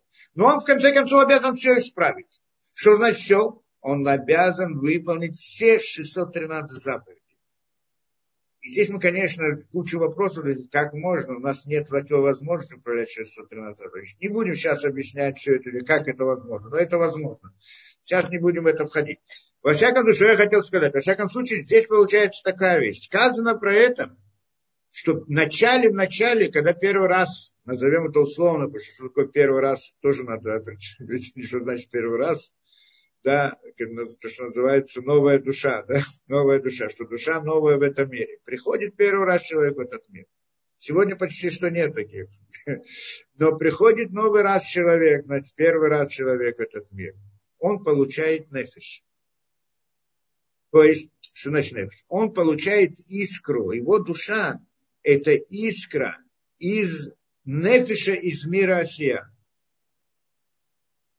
И вот ее он должен исправить. После того, что он ее исправит, он получает от той же самой искру из руха, из мира яцера. И его он должен исправить. После того, что он его исправляет, он получает искру из мира брия, что это уже нашама. И тогда он получает нефеш руах нашама. Конечно, здесь просят, подожди, человек рождается, у него что, только нефеш, если имеется руах нашама. Правильно, потому что нефеш сама по себе, в ней тоже есть нефеш руах нашама и так далее. Но это мы говорим о уровне. То есть мы говорим о телесности. И когда он получает нефеш, это идея телесности. И в ней тоже можно есть разум телесности, эмоциональность телесности и так далее, тоже можно разделить. Но это человек на уровне телесности, вместе со своим разумом. А теперь, и если он исправляет, только потом он получает руах из мира яцера. Почему только потом? Как, что он должен для этого сделать? Как он, что он должен? Что он? Он должен выполнять заповеди маасиот. Маасиот действующее, то, что мы говорим. Выполнение, как он исправляет нефеш тем, что делает действие. Поэтому же мы сказали, у человека есть, что мы сказали, действие, разговор и мысль. И мысль. Действие, разговор и мысль. И вот эти 3 действия он должен сделать. Теперь, для чего? Они приводят и к его цели, то есть он делает тем самым то самое действие, которое он должен сделать, то есть исправление, то, что мы говорим. Поэтому, когда он получает нефеш, он должен его исправить. Как исправляется нефеш? Посредством заповеди действия, потому что нефеш нужна телесность, а телесность делает действие. Что значит исправить полностью? Исправить полностью, это значит в максимальной форме делать действие. Что такое максимальная форма? Это люди, которые выполняют заповеди бемесирута нефеш, так называется. Это называется на уровне кетера. Бемесирута нефеш. Что такое месирута нефеш? Ну, на русском это, наверное, самоотверженность, но не очень это. Это даже, которые готовы отдать жизнь ради заповеди. Это месирут нефеш. То есть, который с полной, с максимальной отдачей. Там у них нет там мысли. Конечно, есть мысль. Но основное там действие, да, как мы сказали до сих пор. И вот он должен делать это во имя Всевышнего. Конечно, во имя Всевышнего, но основное там действие. И вот он выполняет действие на максимальном уровне, и тогда он получает руах из мира яцера. Это другая вещь, это другой уровень совсем. И здесь работа другая. Здесь работа во имя Всевышнего. Лишма. Там исправление это лишма. Это в мире, назовем эмоционально, это работа в сердце. То есть там, по всей видимости, от него требуются заповеди, связанные с сердцем.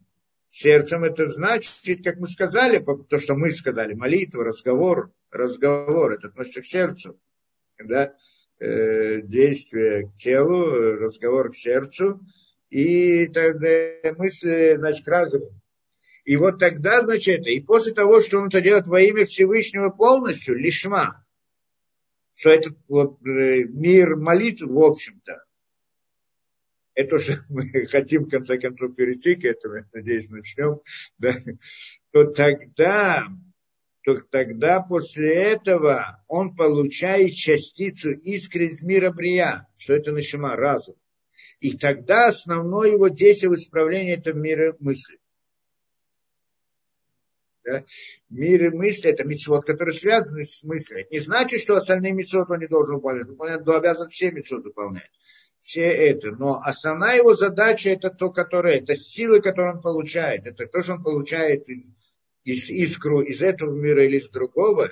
Это имеется в виду, что вместе с этим получает набор духовных сил, которые дают ему возможность это выполнить. И вот с этим он приходит в этот мир. И это перед ним задача основная. Справился он, не справился. Это отдельный разговор. Может вернуться много раз в жизнь для того, чтобы закончить эту работу.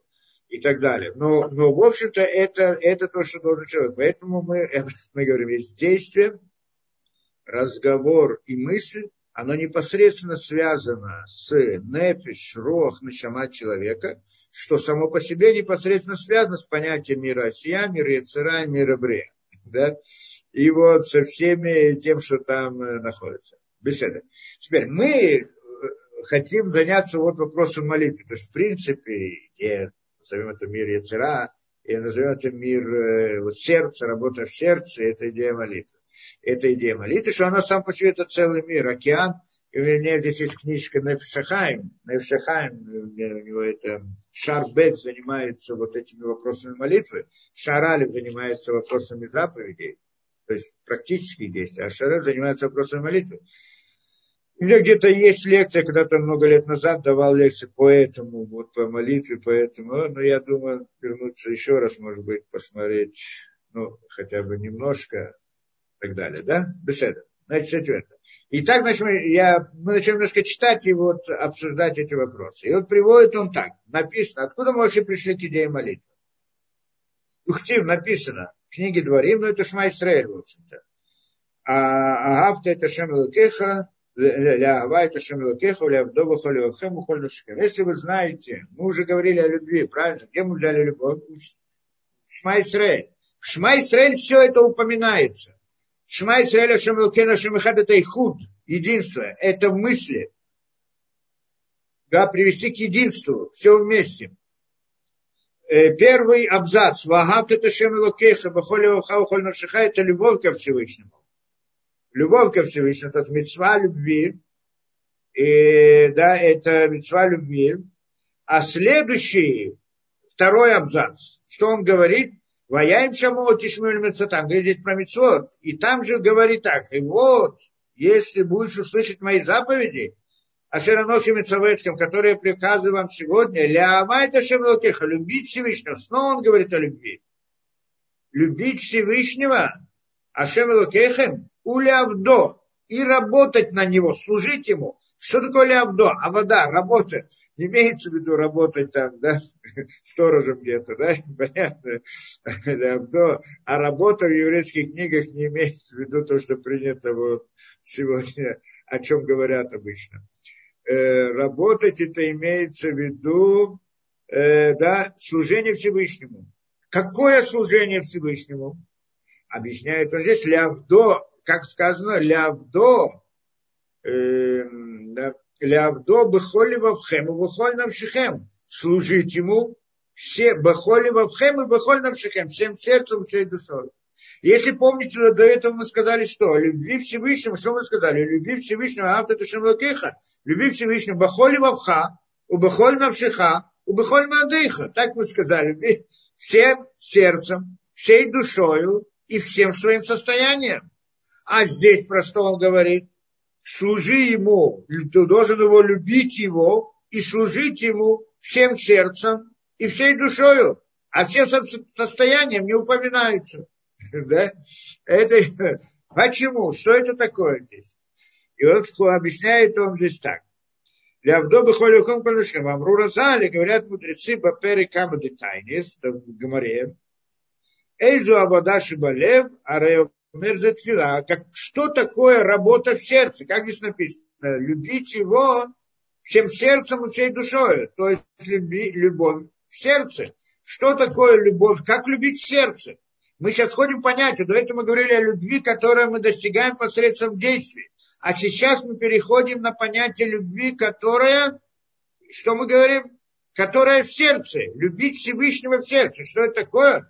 Эйзу авадаш и балев. Что это за служение, то, что в сердце? А Белмер затфила. Это молитва.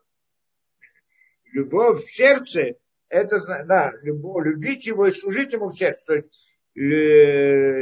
как это, служить Всевышнему с любовью. Так надо, должен пациент это объяснить. И мы говорим про это служение Всевышнему в сердце. Это имеется в виду молитва.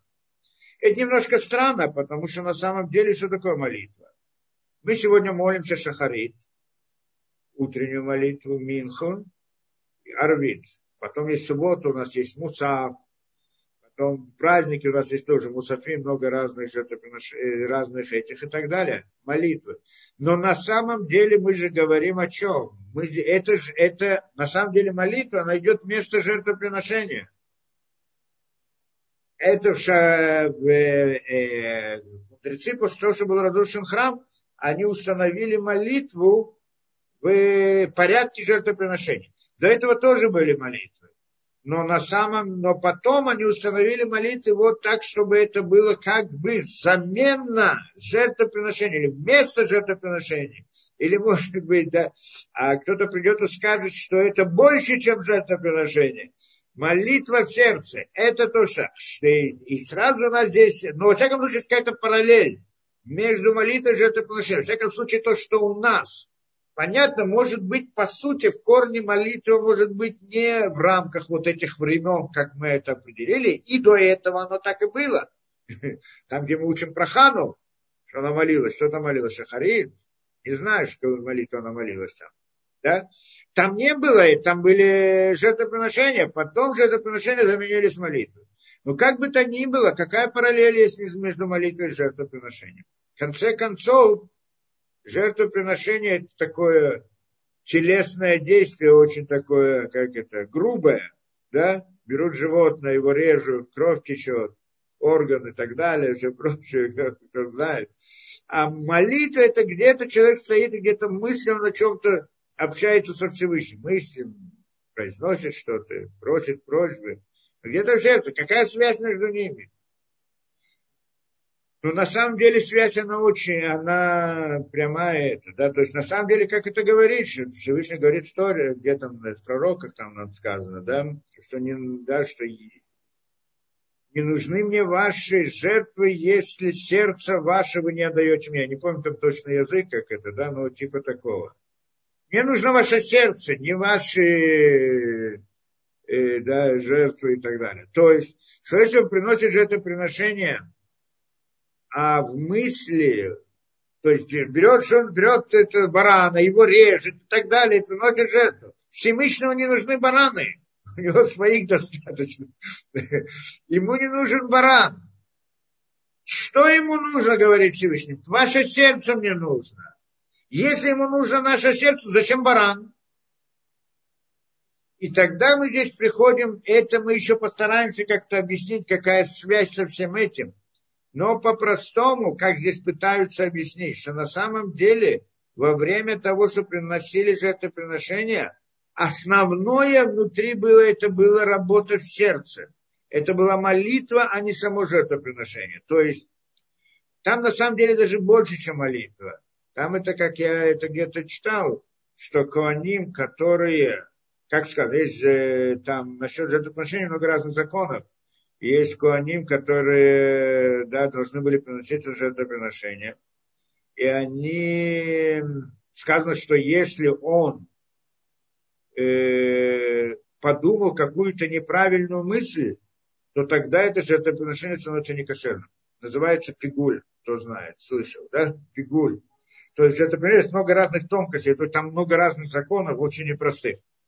И одна из вещей, что он подумал неправильную мысль. Что значит подумал неправильную мысль? Ну, по-простому, он принес этого барана не для того человека, которому надо было, не тому человеку, не на то время, или он думал, что оно будет съедено, это же это или съедено, или это через какое-то время, на самом деле не для этого, а для другого. То есть он подумал какую-то мысль. Мы немножко так посмотрим, по-простому скажем, какая разница, что он подумал. Он должен был барана в жертву принести, он взял его, зарезал, бросил его на жертвенник. Причем здесь он подумал, мы так это, аляис как делаем, шашлыки как делают, берут барана и так далее. Его, значит, на это, да, на мангаль, как это называется. И говорит, а я думал, тот думал, другой, кажется, что я думал. А здесь мы говорим, всем не так. Если вдруг он подумал, что этого барана должны были съесть сейчас, после этого, вечером, а он подумал, что его съедут, что он его режет для того, чтобы съели его завтра. Это уже не кошерно, его нельзя приносить жертву. Почему нет? Что произошло с этим бараном? И тогда мы там ходим по-настоящему, что когда он приносит это жертвоприношение, у него должен быть определенный порядок мыслей. Это целая работа, это одна, это в принципе то, чем занимались, как там написано, занимались вот этим понятием, то, что мы сказали, ихудим. Ихудим это то, что сегодня никто не делает, может быть, единицы, которые, может быть, делают, те, которые способны это делать. Это то самое действие, про которое мы говорили, то самое действие, которое мысли. Третий уровень действия человека. И только тогда, а то есть баран он всего лишь как-то эхитимцы. Это такое некоторое орудие, через которое это действие происходит. То есть мы говорим, там было действие мысли. Это основное действие. А баран, он как бы это проявление его, да? Как мы сказали. Это действие мысли на самом деле. Потом евреи, мудрецы нам сказали и перевели на, как бы на язык молитвы. Видимо, это тоже как-то с этим связано. Да? То есть это работа в сердце. То работа мысли, а это работа в сердце. То в голове, это в сердце, как мы скажем. Ну, может быть, идея этого жертвоприношения связана также с понятием сердца. Поэтому перевели на язык это. Поэтому основная идея в жертвоприношении это то, что человеком, это те мысли, которые находятся у него на сердце. Чем отличаются мысли в голове от мыслей на сердце? Как мы сказали, в голове это разум, а мысли это, а на сердце это мир эмоций. В эмоциональности тоже мысли. Мы же тоже мыслим там что-то, да? Мы представляем различные образы. Что такое эмоциональность? Представляю какие-то образы и пробуждаюсь к ним либо к лучшему, либо к худшему. Положительные эмоции, отрицательные эмоции. Мы что-то видим и так далее. Это как бы мысль, но это мысль в рамках воображения и представления. А есть мысли о постижении, это другое, относится к голове, нет, там это ихудим, а здесь это сердце. Здесь называется сердцем. Эти мысли называются сердцем, мысли, которые в сердце. Потому что все наши мысли, которые мы говорим обычно, они находятся в сердце. А в голове, тогда, когда она у нас есть, обычно на самом деле у большинства людей вот этой головы нет как таковой. Да? Она как бы есть, но она снаружи человека иногда, может быть, касается его каким-то образом, и тогда у него есть большой духовный подъем. А так обычно, к этому не говорю, все наши мысли, они обычно вот на сердце, да, в принципе, даже обычно люди не касаются разума, как такового, своего. С ним обычно не очень имеют дело. Иногда кто-то особо любит. Но, во всяком случае, но хотя бы вот эта вот идея мысли на сердце, да, вот эти вот все... Это идея. Поэтому там должен быть порядок. Там нужно все сделать. Это работа там на сердце. А жертвоприношение это одно. Это одна вещь. Другая вещь, мы потом войдем в это дело. Как это связано? На самом деле, обратно, параллель между человеком и мирозданием. В данном случае параллель между человеком и храмом. Храм, когда он тоже был построен в форме человека. Кто знает. Человек сам по себе... Он разделяется на три части, мы сказали. Голова, тело и нижняя часть тела. Да? Голова, тело до пупка и нижняя часть тела. Это, в принципе, если мы говорим мир России, мир Брия – это голова, мир Яцера – это тело, мир Россия – это нижняя часть тела. Или же мы скажем то же самое, вот, Нефеш ха-Хаим, Нефеш – это нижняя часть тела, ну, как бы телесность и так далее, Рох, Нешама – это... То же самое храм разделялся на три части. У него и было Кодеш ха-Кодашим, кто знает. Ну, посмотрим, да, не будем говорить про храм, про проще схема Мишкана, то, что Скиния, то, что было в этом, это описано подробно в Торе, но по той же схеме был построен храм. Но там как бы легче эту схему нарисователю увидеть. Так там было, это был шатер откровения внутри, кто смотрел, может посмотреть, Хумашим, там даже рисунки есть. Шатер откровения. Значит, есть там такой забор, огороженный забор. И за забором двор. Внутри этого двора есть скиния, как называется, шатер сам по себе. Да? Там это двор, а там, значит, шалаш, шатер, я знаю, как назвать его. Этот шатер сам по себе, он 30 локтей в длину, 10 локтей в ширину. И он, значит, туда, он тоже разделяется там посередине, там есть парохет, занавес, которая... ее западную часть, ну, первую часть, как головную часть, отделяет треть от предыдущего. Такой занавес, что как бы 10 на 10 локтей, это самая маленькая там часть, потом 10 на 20, а потом снаружи двор. Три части, три стороны у этого. Вот это вот Кодеш ха-Кодашим относится к голове. Это койдыш, то, что называется, то, что вне этой занавеса. Еще внутри этого скини, но вне этого занавеса называется койдыш. Это и а двор это да, и двор еще снаружи. Так в принципе здесь мы видим тоже схему человека. Вот это вот Кодеш ха-Кодашим, самая маленькая часть, это голова. Вот эта вот средняя часть, да, это тело, верхняя часть тела. А то, что во дворе, это нижняя часть тела. Теперь, в этой второй, в Кодеш ха-Кодашим, там находятся лухот абрит, скрижали. Лухот абрит, ну, Арон ха-Кодеш, как это ковчег завета, да, что внутри него, там с этими, да, ангелами на нем, золотая крышка и так далее, кто немножко читал, там это увидит, и там внутри Тора и скрижали находились в этом Арон ха-Кодеш, и она находилась там внутри в этом. Это соответствует голове, мы сказали, что почему голова, тот, кто знает, как у головы есть три оболочки, да, есть верхняя, там кость, потом нижняя и так далее, там тоже есть два, как бы три ящика, один внутри другого. Да, два золотых, один, значит, из дерева. И внутри находится Тора, две скрижали, как у человека есть два полушария головного мозга. И так далее, если там ходить детали, видим очень много параллелей между головой человека и то, что там. Теперь, когда мы выходим наружу, то есть из этого койдыш, то есть внешнюю часть этого шатра, там у нас внутри есть что? У нас есть там минора, есть там шулхан, и есть там, что там еще находится у нас? Кторет, мизбеха кторет. Значит, там у нас находится, минора, ну, светильник минора, который каждый день должны были зажигать. Шулхан, на котором был хлеб, лехем апаним, то, что называется. Стол, на котором была система из 12 хлебов.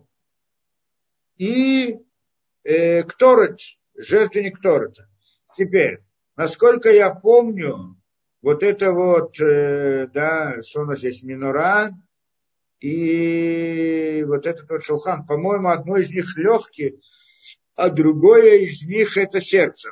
Параллель между ними, да? Я должен проверить, что из них что, да? Кажется, минора это является сердцем, а этот шулхан является как бы легкими. И это тоже там относится к какому-то органу определенному, значит, жертвенник и так далее. Теперь, во дворе, двор это внешняя сторона. Там тоже все детали, если смотреть подробно, с Мальбим объяснять подробно каждую деталь, как это параллельно, мы находим это параллель в человеке. Внутри тела человека. Каждая деталь, она отображается. И снаружи, я просто только говорю внешние, наиболее как бы известные, а там в деталях все разбирается. А снаружи у нас есть жертвенник большой. Да, это мизбех ха-нехошет, медный жертвенник, что на нем приносят жертвоприношения. Он параллелен желудку. Да? Теперь приходим мы и говорим, что такое жертвоприношение. Что когда мы приносили жертвоприношение, в результате этого Всевышний присоединяется к миру. Так написано. Жертвоприношение приносит духовность в этот мир, да и приносит жизнь в этот мир. Другими словами, жизнь в этот мир.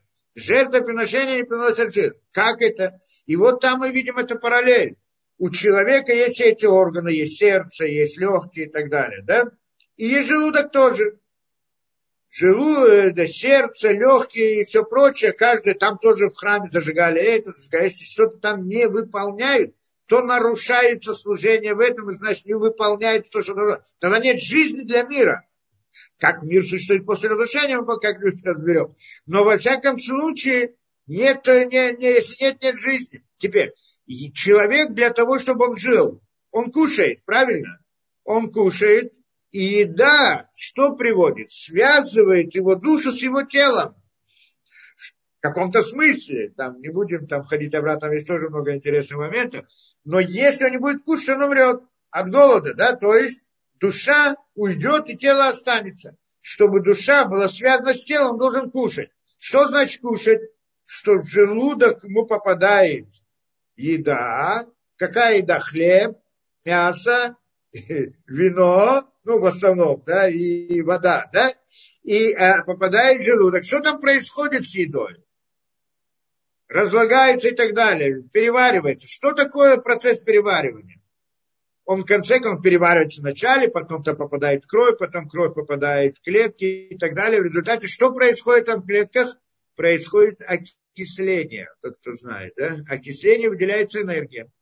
И эта энергия дает жизнь как бы организму, ну, на физиологическом уровне. Происходит, что такое окисление? Окисление это как-то реакция с кислородом, правильно? То есть горение, процесс горения. Это процесс горения. То есть как бы в теле человека еда, когда он кушает, она дает ему силу, энергию. Как эта энергия? Не будем ходить там в понятие белков и так далее. Там тоже есть много параллелей, но не принципиально. Дает ему жизнь, энергию. Откуда она берет? Происходит как бы процесс горения внутри организма человека. Да, вот это вот. Параллельно этому мы приносим жертвоприношение на жертвенник, который находится во дворе. Это как бы нижняя часть тела, условно, храма, что там находится, что там происходит, мы приносим жертвоприношение. Что происходит с этими жертвоприношениями? Горение. Что такое горение? Процесс окисления. Какой результат у этого, что Всевышний присоединяется к этому миру, дает ему жизнь? Как бы Всевышний, он как бы душа по отношению к нашему миру.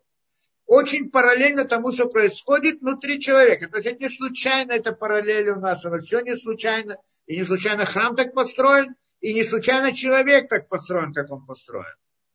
В принципе, если смотреть там в детали, где очень интересно само по себе, кто захочет, может, Мальбин посмотреть там много, он там разбирает подробно все эти, да, но все это параллельно. Получается, что точно так же, как я кушаю и дает мне жизнь, точно так же жертвоприношения, они как бы дают жизнь мирозданию.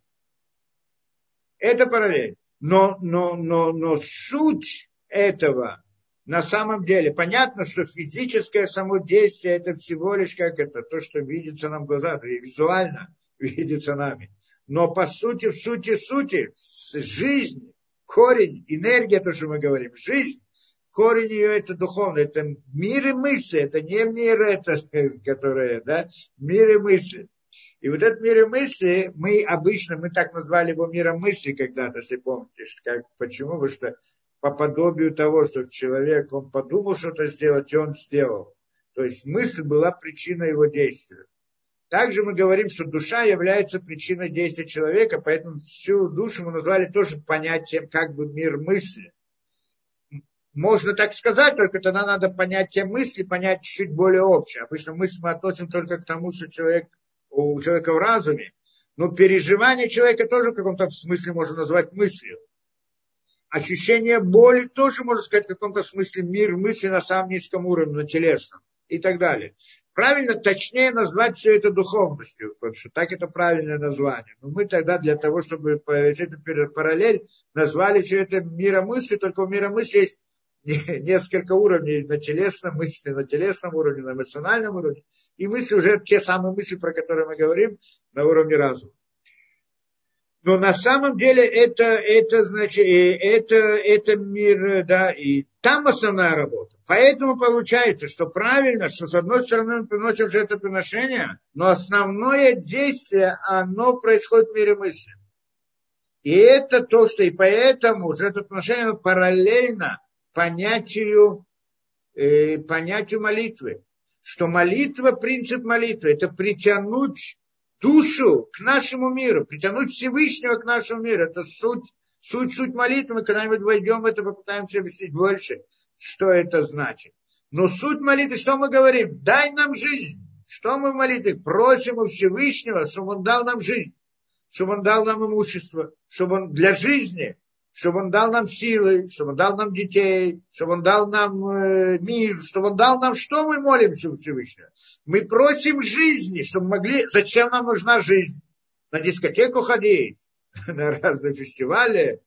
Жизнь нам нужна для того, чтобы заповеди выполнять. И это то, что должно быть в мысли человека. Дай мне жизнь, чтобы я мог, да, чтобы мог служить Всевышнему и проявить любовь к нему. Это, по сути, идея. Поэтому, а суть сути молитвы, оно как бы с одной стороны находится в мысли, а с другой стороны это прямо параллельно, напрямую параллельно жертвоприношению. Потому что идея жертвоприношения – это соединить духовное с материальным. Да? Соединить духовное с материальным. Зачем надо барана этого резать там для этого? Соедини его и так. Духовное с материальным, да? Зачем? Ну, на самом деле, скажем, да, зачем человеку колбасу кушать? Пусть живет мыслями. Это потому, что мир для того, что мы делаем, и когда едим еду, мы ее разделяем, как это, говорю, разделяем на детали, на детали, детали, на детали, детали, в конце концов, выводим ту самую духовную сущность, которая внутри нее. И ее поднимаем, делаем, поднимаем ее к духовности. Это идея. То есть для нас этот баран реальность. Кусок мяса для нас реальность. Но если посмотрим хорошо, как это говорят, то из чего он состоит? Молекулы. Это всего лишь молекулы, правильно? Органические в данном случае. Ну, а органические молекулы, ну, они состоят из атомов, из обычных атомов. А что такое атом? Это же маленькая ядрышко и пустота вокруг. Там электрон вообще не считается, что он как бы занимает какое-то пространство. Это маленькая ядрышко вокруг пустота. То есть, в принципе, пустота. Да если мы это ядрышко разобьем, там получаются элементарные частицы, что они вообще существуют только долю миллисекунды.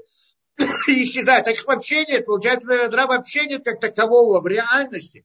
Если мы посмотрим хорошо материальность, она нам выглядит реальностью.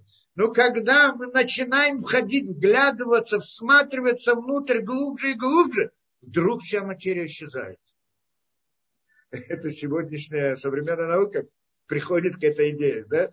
Вдруг все исчезает, ничего нету. А что ж там есть?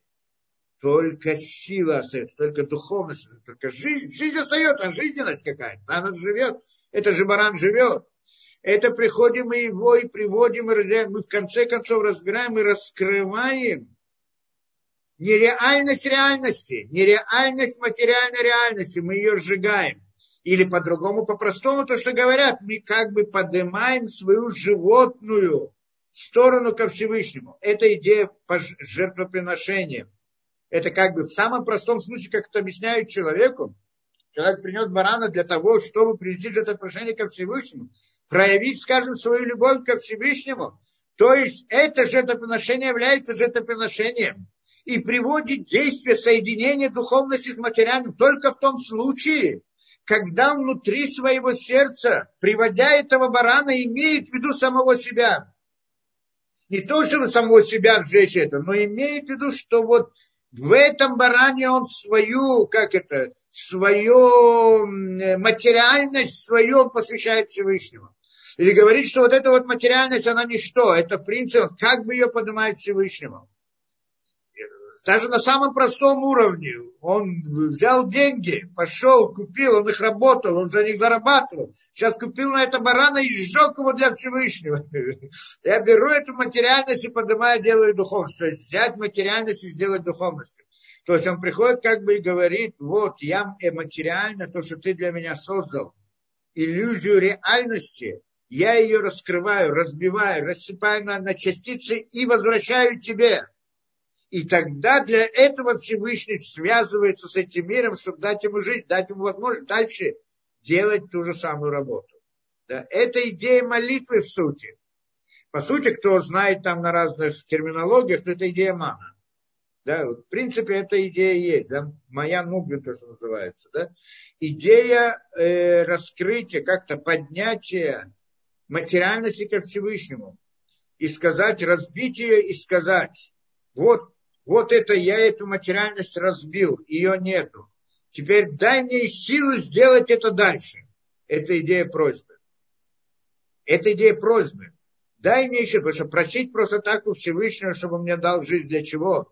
Чтобы картошку кушать, чтобы гулять в парке и так далее. Как можно просить? Это мы еще коснемся этого вопроса дальше. А я прошу для него, чтобы сделать это. И вот я ему говорю, вот что я сделал. Я вот эту реальность сделал из нее духовность. И вот это я сделал. Теперь дай мне еще силу. Ты мне дал силу, и вот я сделал это. Теперь дай мне еще силу для того, чтобы мог делать дальше. Во имя тебя, во имя Всевышнего. Так должно быть. Мы вот коснемся дальше потом еще Нефеш ха-Хаим и попытаемся разобраться, как и суть, в сути молитвы, где это построено. А потом попытаемся понять саму молитву, почему слова, почему молитвы, почему буквы, почему надо говорить, почему это, что это в корне, куда это доходит, и какое действие это делает, и где в духовности это делает. Насколько у нас получится, мы попытаемся это сделать. Но сейчас уже, по-моему, у нас время. На самом деле, Всевышний дал евреям основную задачу, основную роль. Не просто дал им, они это попросили. Авраам и говорит, дай мне основную роль. И говорит, не просто мне и моим, те, которые со мной, значит, были в окружении, а моим потомкам, моим детям. Итак, почему не будешь сейчас подробно разбирать, почему он выбрал идею потомства, а не идею партии? В принципе, можно было служить Всевышнему со стороны партии, организовать партию, служение Всевышнему. И служить ему, зачем нужен народ? Да? Зачем же поколение? Кто-то да, кто-то нет. И так далее. Мы где-то разбирали в какой-то лекции подробно это дело, что это на самом деле это не работает. Потому что партия объединяется в рамках постижения разума. Это правильно, что есть люди, которые вдруг ему постигают и понимают, что есть Всевышний, он тогда посвящает себя этому. Но постижения разума недостаточно, потому что постижение разума человек, когда приходит постижение разума, если он находится в тяжелых испытаниях, то весь разум улетучивается. И он тогда теряет связь с истиной. И ничего, в конце концов, не останется в тяжелых испытаниях. А вот поэтому Авраам хотел, чтобы это было потомство, что не просто, чтобы это знание не просто он объяснил, и тот, кто захотел, принял, а внедрить ему внутрь души своего ребенка. Поэтому дети, они долгое время растут, им надо внедрять внутрь сердца ихнего, воспитывать, обучать. Еще до того, как он осознает и понимает всю глубину и так далее, входить, и тогда оно находится внутри сердца. И такой человек, когда он приходит в трудные испытания, в тяжелые испытания, уже разум улетает и все не ходит. Что остается? Только что он помнит, что ему мама там говорила, когда он был, когда его укачивала, и там говорила ему Шма Исраэль, это то, что его удерживает на пути истины. Или то, что отец ему когда-то говорил, когда он сидел у него на коленях. То есть внедрение знания на глубину. Поэтому нужно потомство. Так это Авраам попросил у Всевышнего. И в общем-то Всевышний обратился ко всем народам, что кто хочет принять, каждый человек может принять это. Да, может принять и вот на себя, так же, как Авраам принял. Обычно народы не захотели, в общем. Единицы, да, захотели. Так те единицы, которые захотели, была дана возможность впоследствии принять эту идею, то есть гиур сделать в течение гильгулей, в течение следующих жизней, или каких-то этих. Дается такая возможность, он это принимает. Но кроме того, даже если он не хочет, не обязан это принимать. И даже если он, не еврей, даже если не принят, у него тоже есть обязанности. Они не такие, как на евреев, но есть. У евреев есть 613, у евреев есть 7 заповедей, 7 мицвот Ноха. И это бней Нох, то, что называется. И он, если он их соблюдает, то он является праведником народа мира. И тогда он тоже присоединяется к Ганедене, там духовности, присоединяется к еврейскому народу. Но как оболочка, как вспомогательная. Почему? Потому что роль этих 7 заповедей, основная роль в этих 7 заповедях, это содействовать этой идее, быть как бы содействующим. Не тот, который выполняет сам, а тот, который помогает в выполнении, скажем, еврейскому народу в этой роли. И тогда он тоже присоединяется, если выполняет 7 заповедей. Это, да? И тогда, значит, либо он так, либо он входит в это оболочка, это значит, но это именно называется оболочка, потому что в чем суть оболочки? Оболочка, она держит сосуд, плод, чтобы он не разлетелся, и он ему помогает, он его охраняет, он его оберегает, оболочка дает возможность плоду выполнять свою роль плода. Это идея, что 7 заповедей Бней Нох, сыновей Ноха, они заключаются по сути в том, чтобы содействовать еврейскому народу в выполнении их роли. Да, это идея. Надеюсь, что это понятно.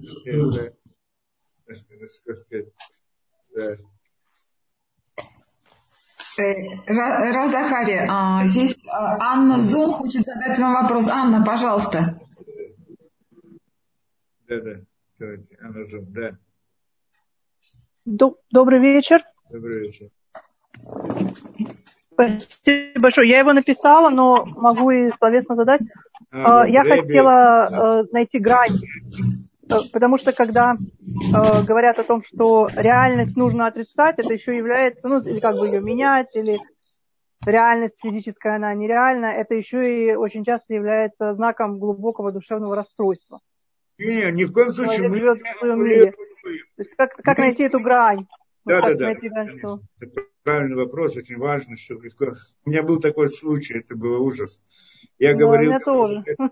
Это было не ужас. Было очень интересно.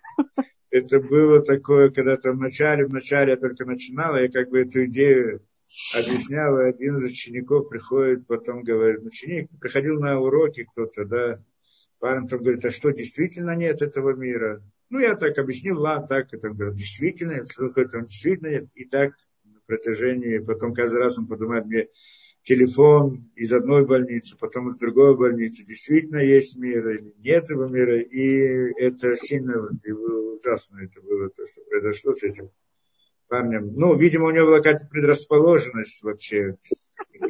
Но оно потом, так он много лет, он так по больнице, по-моему, до сегодняшнего времени еще, я не знаю. Да, так это, естественно, мы не входим в это, надо быть, уравновешенным, психически. Мы живем в этом мире и воспринимаем его как реальность, и ощущаем его как реальность, и должны ощущать. Если мы скажем, что этот мир не существует как реальность, то тогда и наши заповеди, они не реальность. Мы же заповеди делаем в этом мире, правильно?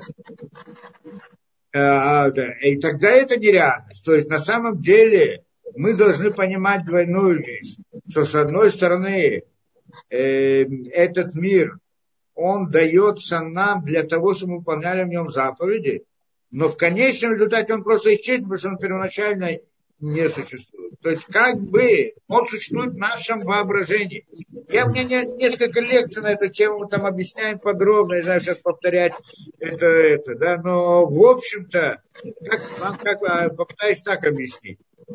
Всевышний дал нам этот воображаемый мир, наше воображение, что мы его ощущаем как реальность полностью, и так должны к нему относиться как реальность. Просто в разуме мы должны понимать, что это. Но в жизни мы должны относиться, делать все действия как реальность. Почему это так? На что это похоже? как то, что мы сказали, что Всевышний дал нам этот мир, этот нереальный мир, создал нам ощущение реальности в нем для того, чтобы мы могли, у нас была свобода выбора, и мы могли выполнять заповеди. Потому что если мы находимся в мире духовном по-настоящему, то тогда мы не можем выполнять заповеди, потому что мы видим Всевышнего открыто. А так он нам дал мир, как бы воображаемый, чтобы мы смог нас проверить. Теперь, на что это похоже? Скажем, человек во сне заснул, и во сне он там что-то видит, какие-то события происходят, и он там сделал какой-то хороший поступок во сне. Он сомневался, ему было тяжело, и он в конце концов сделал хороший поступок. Теперь он проснулся, что мы ему скажем? На самом деле ты же ничего не сделал. Есть у него заслуга или нет у него заслуги? Приходим мы и говорим, что у него, во сне, я просто мы взяли как аллегорию, потому что во сне не совсем так делают здесь это. Но в принципе, теоретически, мы скажем, он же в конце концов думал, что он находится в мире реальности. И он сделал какой-то поступок, переборол себя. Будем относиться к этому, как будто бы он действительно это сделал. В каком-то смысле наш мир, он тоже как бы сон, Всевышний нас поместил в этот мир, и мы в этом мире ощущаем себя как в реальности, как мы находимся во сне в реальности, что это не совсем так, обычно не так, но иногда так бывает, что человек во сне себя ощущает, как будто бы он в реальности полностью. И тогда мы делаем поступки. В конце концов, мы выйдем из этого мира, обнаружим, что это его не было. Но наши поступки будут действительными, потому что мы это хотели, мы это думали, мы так предполагали и так далее. И теперь вопрос. Этот мир, который мы будем, после того, что выйдем из этого мира, это мир реальный, правильно? А наш мир, он мир, который дан нам воображение, правильно? Теперь, этот мир, который дан нам воображение, он реальный или нереальный? Он мир сам по себе или нет? Он нереален относительно того мира духовного, но он реален с точки зрения меня, поскольку я нахожусь в этом мире. Я приду, скажу больше того. Тот мир, куда мы попадаем после того, что выходим из этого мира, про него тоже сказано, что Всевышний, когда сотворил мир, с точки зрения Всевышнего, бесконечности, до сотворения и после сотворения ничего не произошло, не изменилось. Все эти миры, Ацилут, Брия и так далее, в которых мы окажемся после того, что выйдем из этого мира, с точки зрения Всевышнего они тоже не существуют. А как же они существуют? Они существуют, он только сделал, как будто бы они существуют. То есть нельзя так говорить, но как будто бы в аллегории скажем, что тот мир реальности, о котором мы говорим, он в принципе тоже нереальность по отношению ко всему бесконечности. И тогда мы спросим, что же реальность по-настоящему? Это реальность или не это реальность? Да? И это мы должны осознавать. Мы находимся сейчас в этой реальности. Она не есть реальность настоящая относительно духовного мира. Правильно? Но и духовный мир, он тоже не есть реальность относительно бесконечности. Но мы же не говорим, что духовный мир нереальный. Точно так же к этому миру мы должны относиться как к реальности.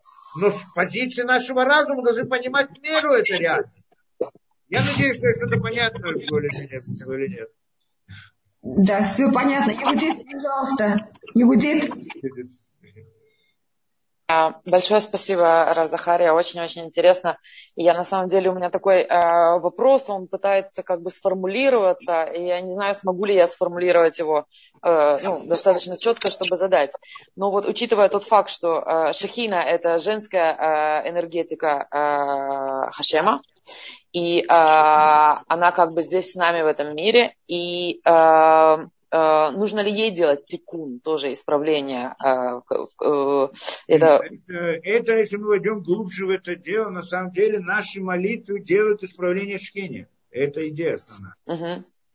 Угу. То есть подробно каждый день по частице, прямо целые книги расписаны о том, что, какую часть, какой момент времени там называют.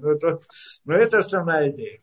Угу. Потому что Шхина — это совокупность всех душ наших. Поэтому, исправляя каждую свою частицу, он исправляет что-то в Шхине. А когда весь еврейский народ выполняет все, что нужно, эта шхина поднимается, она становится сначала точка, потом становится в малом состоянии, как мы говорили, в беременности, ну, в животе как бы у матери, потом яника, потом рождается и так далее, пока становится большим. Ну, в принципе, каждый день происходит изменение. Это подробно описывается в книгах, конечно.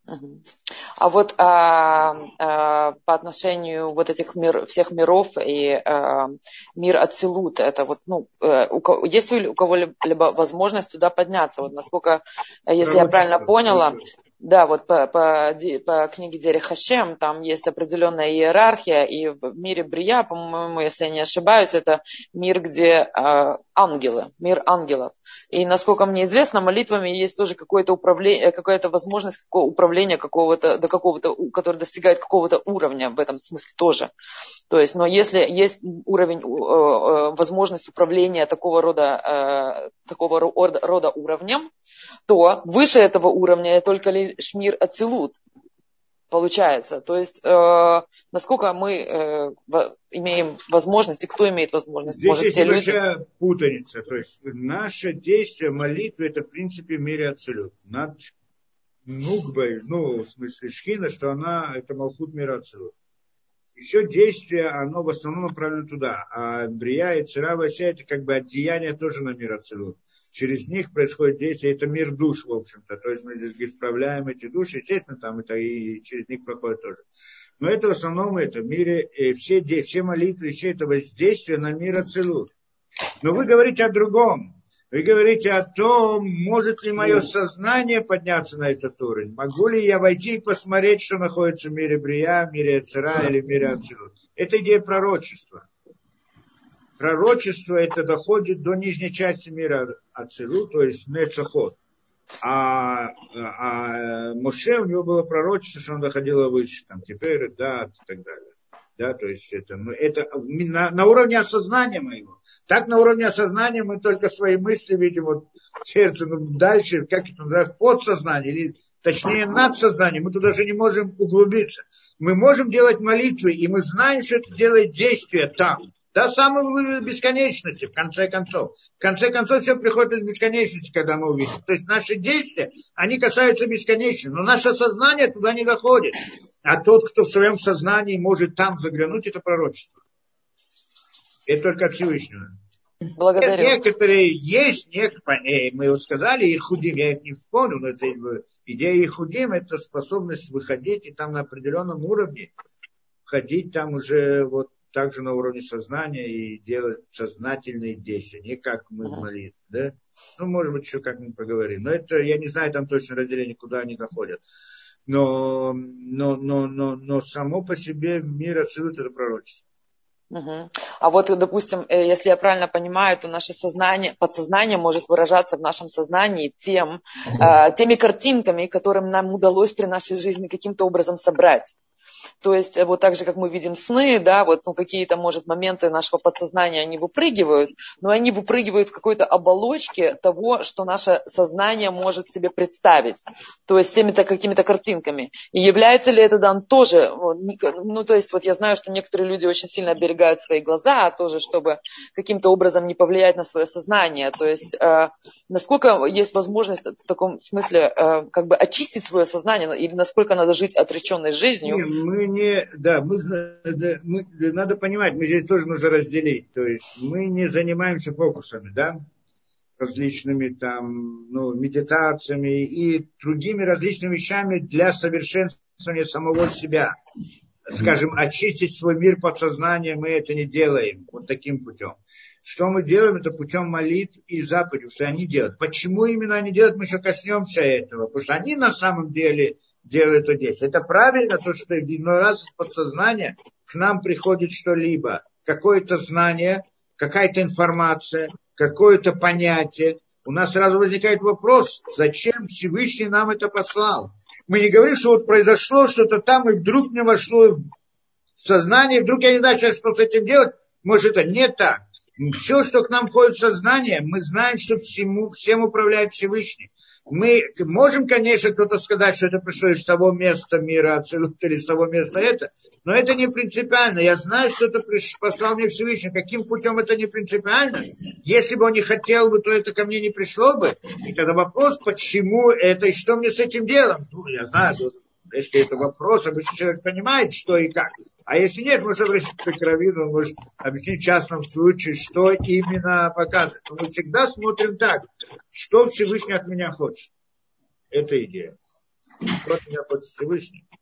Да, а не то, что вот вдруг кто-то там мне послал какую-то это, мне вдруг случайно в сознание залезло что-то из какой-то области, теперь я должен что-то делать. Это в других религиях. И мы этого не касаемся, да? У нас есть только Всевышний. Благодарю. Да. Кто еще хотел? Спасибо. А, Юрий, только, пожалуйста, коротко. Какой вопрос у вас? Здравствуйте. Здравствуйте, Равдес. Здравствуйте, добрый вечер. Я постараюсь, конечно. Вот вопрос, есть ли у язычников рай свой, то есть духовный мир, где нет тела, где, то есть, укрыться они могут как-то. Если это, то есть, ну, по-простому спросить самих язычников, да, но в принципе, я вам скажу, конечно, так кажется, ну, мы, с какими язычниками мы знакомы хорошо? В Советском Союзе. В Советском Союзе. Как? Со змеем, начиная от Адама и Евы, то есть, змеи внедрил. Да, смерть. Но мы-то, они там были давно, а мы вот из язычников кого мы знаем? Вот Советский Союз, скажем, язычники, да? Ну, вся языческая идеология, по сути. Ну, да, без, да, на низком уровне, на современном уровне, самый низкий уровень. Раньше язычники, которые были, у них тоже была какая-то идеология, только они еще делали разные фокусы, они были специалисты в мистике и могли делать это, и они добивались признания себя у людей посредством различных запугиваний или с различными фокусами и так далее. Современное язычество, оно не может делать мистику, но оно заменило мистику технологиями. И приходит говорить, вот мы такие умные, вот создаем разные ракеты и так далее, и вот поэтому принимай то, что я тебе скажу, за истину. Это принцип язычества. Всегда он был, да? Только уровень разный. И теперь, и правильно, что когда мы говорим, у коммунистов был рай, конечно, был рай, свой рай, да? Только он был на земле. Так и назывался коммунизм, по-моему. Так он и называется. То есть они всегда правильно, потому что, ну, эту идею они берут как бы из святых книг, но они должны что-то придумать. Это всегда идея язычества, это какая-то выдумка должна быть.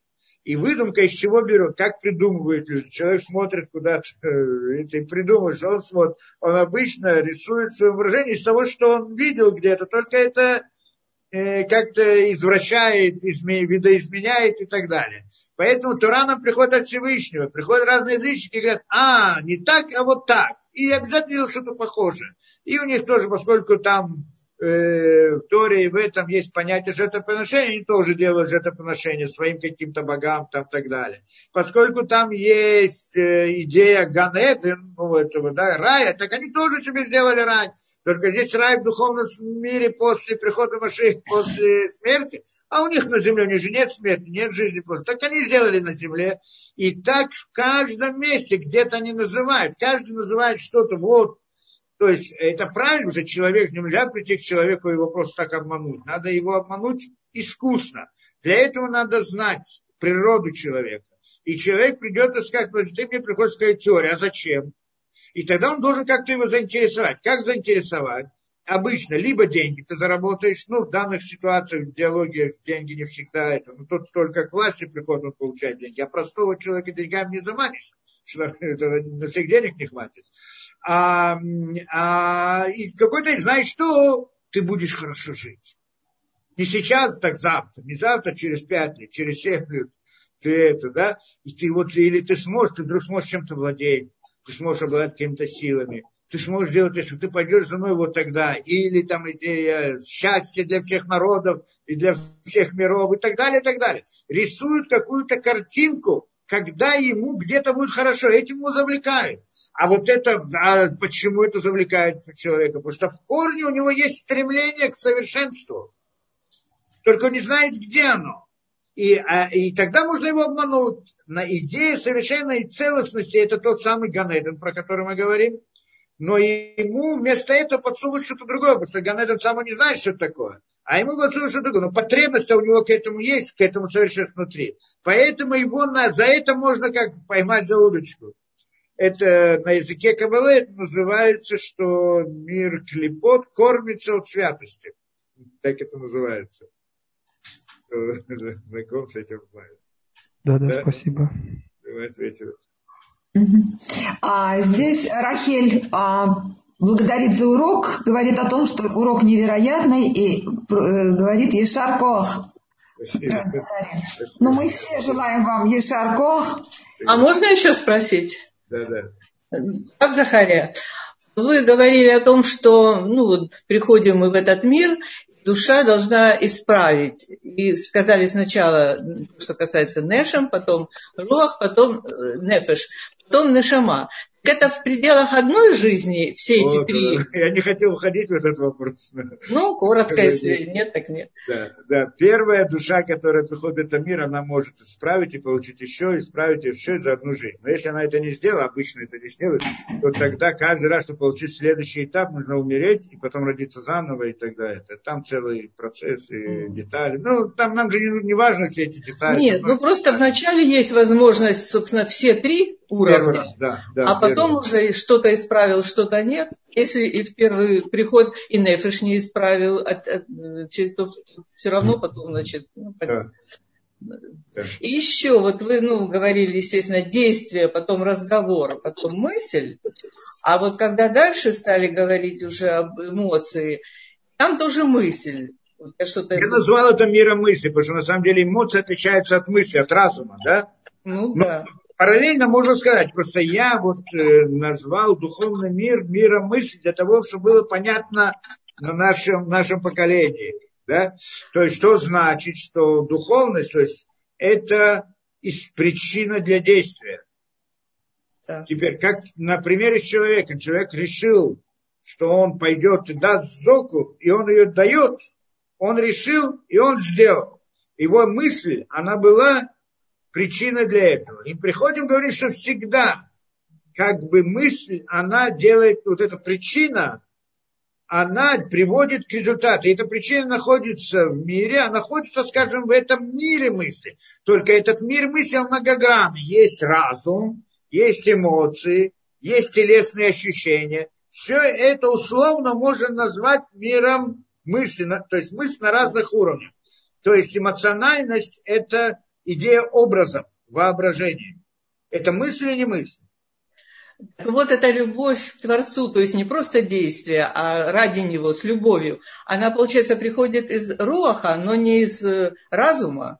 Это есть, мы сказали, на трех. Есть в действии, есть в сердце, есть в разуме. Только до разума мы еще не дошли. А это в сердце. В сердце, на самом деле, мысли, то, что мы называем мыслью, это эмоциональность, это не разум. В разуме мы, потому что мы мыслим образами. Да. Правильно? Это нишама внутри роха. Угу. Мы до разума доберемся, да, может быть? Если хватит у нас разума. Нет, в конце концов, конечно. Это то, что вы говорили об этом, у Исаии так написано, да, Творец говорит, что милости хочу, а не жертвы. Всесожжений больше, чем боговедение, более, чем всесожжений. Да? Чтобы там сердца ваши двоедушные и так далее. Понятно. Но это все идет из эмоций. Спасибо большое, огромное спасибо. Большое-большое спасибо. Можно еще, пожалуйста, один маленький вопросик. Меня Ирина сейчас прямо натолкнула на такое...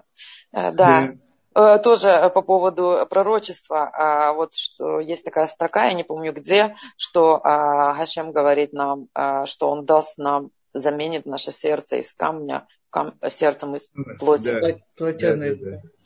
Да, что это имеется в виду? Это значит, что он уничтожит Ецерара. Ецера шкиту, сделает шкит, это после прихода Машиха, Ецера аннулируется, и свобода выбора тоже аннулируется. И все уже не будет плохих желаний, и не будет заслуг за это. То есть мы все будем хорошими, уже это не будет заслуг, потому что мир работы закончится. На пенсию выйдем. Да. Еще вот вы о Машехе сказали, я буквально прочитала, не знаю, что у Машеха будет новая душа все-таки. Вы говорили, новые души закончились, у него, наверное, новая душа будет. Не может же быть, чтобы он тащил все эти грехи. Там. Не, Машех он есть всегда. Как бы это его душа. Душа и Машех, она объединяет все. В принципе, там вопрос. Моше тоже придет. Моше и Машех, это одно лицо или не одно лицо, но это как бы оба они показаны на одну суть. Это единство всего этого, да? Всех душ. Это единство всех душ. Включает в себя. Моше включал в себя все души. По сути, Машех тоже связан с этим, но это надо подробнее разбирать.